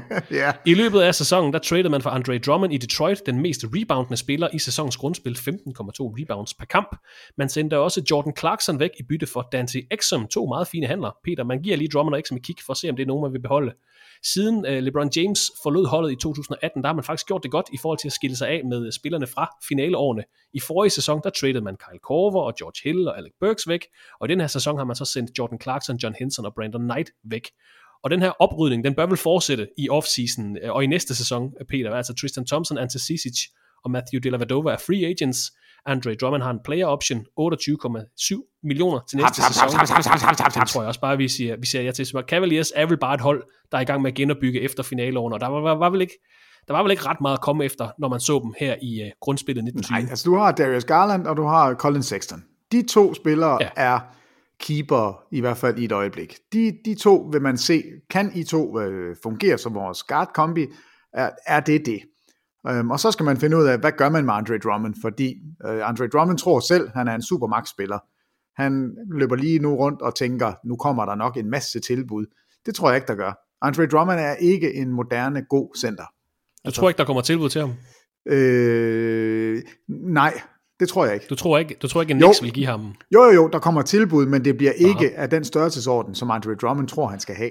Jeg tror, ah, der kommer nogen, der siger... Du får fire år, men du får altså ikke tyve millioner om året. Du får tolv, du får ti. Altså, du, vi mener ikke, at du er så meget værd, fordi du er ikke en, en moderne center. Du kan ikke skyde, om det galt dit liv, altså overhovedet, og dit forsvar er ikke så dominerende, som, som det skal være, og måske også har været. Det, han, der, der er mange ting, Andre Drummond skal gøre bedre, og det tror jeg, holdene, de er fuldt klar, eller det ved jeg, de er fuldt klar over, så de vil ikke ind og lave en, en supermax eller en max eller noget som helst, der ligner øh, kontrakt med Andre Drummond. Øh, så at de kan slet ikke lave en supermax. Jeg tror ikke, han opfylder kriterierne overhovedet, men, men han, han får skal, ikke... Skal Cavaliers forlænge med ham? Det er jo det, den store historie lige nu, om de vil, eller kan, blive til, kan komme til enighed. Øh, altså, det, jeg kunne da godt tænke mig at have Andre Drummond. Jeg kan godt lide ham som spiller. Jeg vil, jeg vil gerne have ham, men jeg vil ikke have ham til otteogtyve millioner. Så fire så, år og halvtreds millioner. Så hvis man, skal, hvis man skal forlænge, ja, så skal man lave en længerevarende kontrakt, hvor, hvor beløbet kommer langt længere ned. Og det tror jeg ikke, Andre Drummond vil. Så jeg tror, man har ham under kontrakt til otteogtyve millioner, så kan han lige pludselig være en trade chip, hvis man skal tage dårlige kontrakter den anden vej, og måske få nogle draft picks med. Øhm, så, så det store spørgsmål, det er jo også, hvad gør man med Kevin Love? Altså, Kevin Love er stadigvæk god. Kevin Love er stadigvæk moderne, hvis han er frisk. Altså, han kan om, om nogen bombe træer også, og, og så længe du kan det, så har du en værdi. enogtredive millioner får han de næste tre sæsoner. Ej, to sæsoner, så otteogtyve slutter han på. Øhm, Men jeg lige vil sige, at han er jo nærmest pengene værd, hvis han er den gamle Kevin Love, og det, det er der da et håb om. Men det er jo ikke, det er jo ikke fremtiden i, i Cleveland. Det er jo ikke det, de går efter. Det er de unge spillere. Altså, det er Sexton og Garland øh, primært. Så er det Jetty Osman. Hvad, hvad gør man med ham? Øhm, han er under kontrakt også i, i fire år endnu, og han, han kan bestemt også godt spille. Det, det er fint. Kevin Porter, ja. øh, hvad, hvad er det for noget? Altså, hvad, det skal man se an. Og, og det nytter ikke noget at have et hold, hvor vi siger, at det er Kevin Love og Andre Drummond, der skal lave det hele. Fordi så får man ikke set de her unge spillere ind. Altså det, det, det giver ikke så meget. Men har du set noget fra Cavaliers, så... der sådan giver håb for fremtiden så? Nej, det har jeg ikke. Godt svar. Jamen nej. Altså Colin Sexton altså, jeg... havde da en meget fin anden, halvleg, anden halvdel, hedder det, af grundspillet. Jamen Sexton og Garland har jeg ikke noget problem med. Fint, lad os prøve dem, men det er mere, der står ikke nogen sådan på spring, hvad jeg har hørt, og siger, vi vil give dit og dat for Kevin Love, vi vil gerne have fat i Andre Drummond, lad os tage ham, så får I det her, og tre første rundevalg, og altså dem, dem, de handler har jeg ikke set derude, og det er ikke fordi, de altid ringer til mig først, og siger, vi, vi påtænker det her, hvad, hvad tænker du om det, Peter? Altså det, det er, der er ikke ret mange front offices, der Chris gør Paul, det. Chris Paul, ja. Chris Paul, Chris Paul. Ja, forfærdig ham, det er kuren til alt ondt. øh, eller, ja. Nej, så, så jeg er lidt, altså, Detroit, det er frustrerende, men det må også være lidt frustrerende at være i Cleveland. Men, men der er dog lidt mere håb, fordi der er der et par unge spillere, man kan sige, der er der noget, altså Sexton og Garland, der er der et eller andet. Øhm, men, men nej, jeg sidder ikke op og vifter med, med flaget og siger, juhu, her går det godt, fordi det gør det ikke. Det, det er noget skrammel. Men altså Tristan Thompson, Ante Cicic og Matthew Dellavedova er free agents. De skal finde ud af, det må være, hvad hedder det, tesen for Cavaliers. De skal finde ud af, hvilket hold de vil bygge til fremtiden. Fungerer den her backcourt med Colin Sexton, Darius Garland? Skal vi forlænge med Andre Drummond? Og så har de altså også femte valget i N B A-draftet her den attende november til at forstærke holdet yderligere. Men øh, ja, genopbygningen fortsætter. Det tror jeg bare er overskriften hos, øh, hos Cleveland Cavaliers efter to ret sløje sæsoner. Ja. Det var det, Peter. Yeah. femten hold i Eastern Conference. Godt arbejde. På torsdag, der snakker vi sammen igen, når vi skal se nærmere på de femten hold i Western Conference. Er der nogle hængepartier fra i dag, som vi lige skal have med, inden vi Jamen siger tak kan, for næsten to det, timer? Det kan jeg da lige love dig, der er. Fordi Nå. du er jo bare sådan en, der skøjter. Du skøjter jo bare hen over Stan Van Gundy. Du siger jo bare, det er lige meget med Stan Van Gundy, der er blevet ny head coach. Altså, ja. Og det vil jeg simpelthen ikke være med til. I en Så jeg podcast, var inde og kigge der handler lidt... om Eastern Conference, er det lidt, er det lidt ligegyldigt? Nej, det er ikke lidt ligegyldigt, fordi hvor skal Stan Van Gundy være henne? New Orleans? Ja, er det Eastern Conference? Nej. Nej, så det er ikke derfor, han er interessant. Det er han selvfølgelig, fordi han har været head coach i Eastern Conference indtil nu. Der har han kun haft head coaching jobs i Eastern Conference. Han har været i Miami, han har været i Orlando, han har været i Detroit. Det der Detroit, det glemmer vi. Det var der, han også var præsident. Det var noget værre skrammel. Det, det, er, vi, det, det er aflyst. Det bruger vi ikke mere. Okay. Men som altid, så falder jeg ned i sådan et rabbit hole, når du sætter mig på opgaver. Og i denne uge... så dæmrede det for mig, at, og det tror jeg faktisk også, du har glemt, Stan Van Gundy startede ud som head coach i sæsonen nul fem nul seks i Miami. Kunne du huske det? Nej. Nej, det kunne du heller ikke. Han, han coachede de første enogtyve kampe, gik elleve ti, og så så Pat Riley, oh my god, her har vi faktisk lige et hold, som når Dwayne Wade, han lige bliver øh, Dwayne Wade, så kan vi vinde mesterskabet. Den titel vil jeg have som head coach. Så fis af med dig, Stan Van Gundy. Meget sjovt, så var det også præcis enogtyve kampe inden, at Shaquille O'Neal kom tilbage. Han havde været skadet hele sæsonen, spillede de første tre kampe, spillede kamp nummer enogtyve, og så havde Pat Riley set, hmm, her er et mesterskab på vej, det vil jeg have. Ud med dig, Stan, ind med mig, Pat. Og så blev Pat Riley træner, og så vinder de mesterskabet. Fint nok, rigtig, rigtig godt, godt set af Pat Riley, og, og synd for Stan Van Gundy. Han kom så i finalen med Orlando i, i otte ni-sæsonen. Så roste ham, og jeg tror, det er det rigtige valg, de har taget hos ja. Pelicans. Men dagens trivia, og dagens øh, fuldstændig random, åndssvage ting, som man kan sidde og grine af, når man er sådan. Og det har du holdt mig. på i to timer. Mod, det skal du alligevel have, Peter. Det har jeg holdt på i to timer. Jeg skal næsten have ros. Jeg skal næsten have ros. Fordi på det mesterskabshold i nul seks, der ved vi jo alle sammen, at Dwayne Wade snittede syvogtredive point per kamp og otte tusind straffekast. Men, bada bing, bada bang, hvem var den næst mest scorende i finaleserien i tyve, nej, i, i to tusind og seks-finalerne? Altså for Miami, eller? Ja, for Miami selvfølgelig. Kom så, Christoffer øh, Westrup. Øh, Gary Payton. Han er tyk. Gary Payton er ikke tyk. Nej. Ham her, han er tyk. Det er den Nej, ægte tykke. God tyk mand. Han spillede seksogtredive komma seks minutter, hvilket også var næst flest minutter. Det rigtige svar ville jo være, jamen det er nok Shaquille O'Neal, for han er også tyk. Men det var det ikke, og det er jo der, det bliver morsomt. Og det er en spiller, som du har... Jeg ved faktisk ikke, hvor godt du kan lide ham, om du synes, han er en dejlig spiller, men det er i hvert fald en spiller, som du har været nødt til at forholde dig til. Fordi han har været i dine elskede Boston Celtics. Og han har en dejlig shimmy, og han er bestemt ikke blevet mindre med årene. Han er meget stor i dag. Han spillede, han spillede sammen med Paul Pierce. Ej, ej. Det var fremtiden i Boston. Nå, er det... Øh... Ej, ja, kom så. Walker, hvad hedder han? Han er ty- ja, ja. Yeah, Antoine Walker. Spillede han? Nå, hold da kæft. Nå. Antoine Walker var på det her Miami-hold, og var altså snittet tretten komma otte point øh, i finaleserien. Lige over Shaq, som havde tretten komma syv, og så løg jeg med Dwayne Wade, det var altså kun fireogtredive komma syv point, han snittede i finaleserien.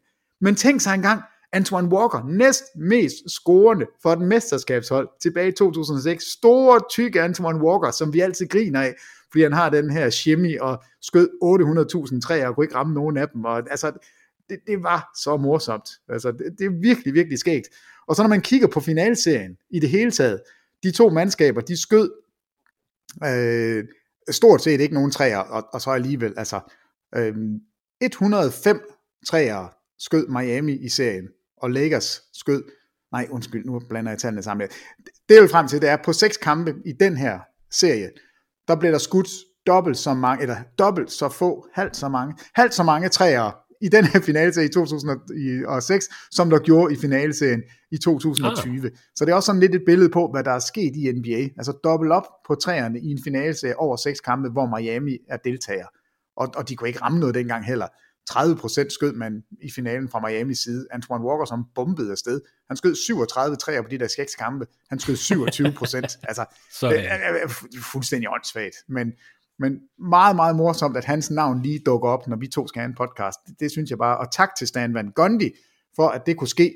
Og der kan man bare se, pas på med at gå ind på Basketball Reference. Det er et, øh, ah, men det er et skørt sted. Der, der skal man holde sig væk, hvis man kan. Så bare lige for at opsummere. Jeg sagde, at vi skulle snakke om Eastern Conference. Så nævner du Stan Van Gundy, der blev ansat i Western Conference. Og så hopper du tilbage til finalerne fra to tusind og seks. Sådan kan det gå. I'm sorry. Peter, tak for din tid. Tak for to timer at snakke om Eastern Conference. Ha' en fortsat god dag. Vi snakkes ved på torsdag. Ved du hvad, det er mig, der takker. Altid en fornøjelse. Vi tages væk og stopper. Det gør vi. Og tak til dig, der lyttede med her til T V to Sports N B A podcast. Vi håber, du også vil lytte med i fremtiden, når vi skal snakke om Western Conference, om offseason og om sæsonens N B A draft.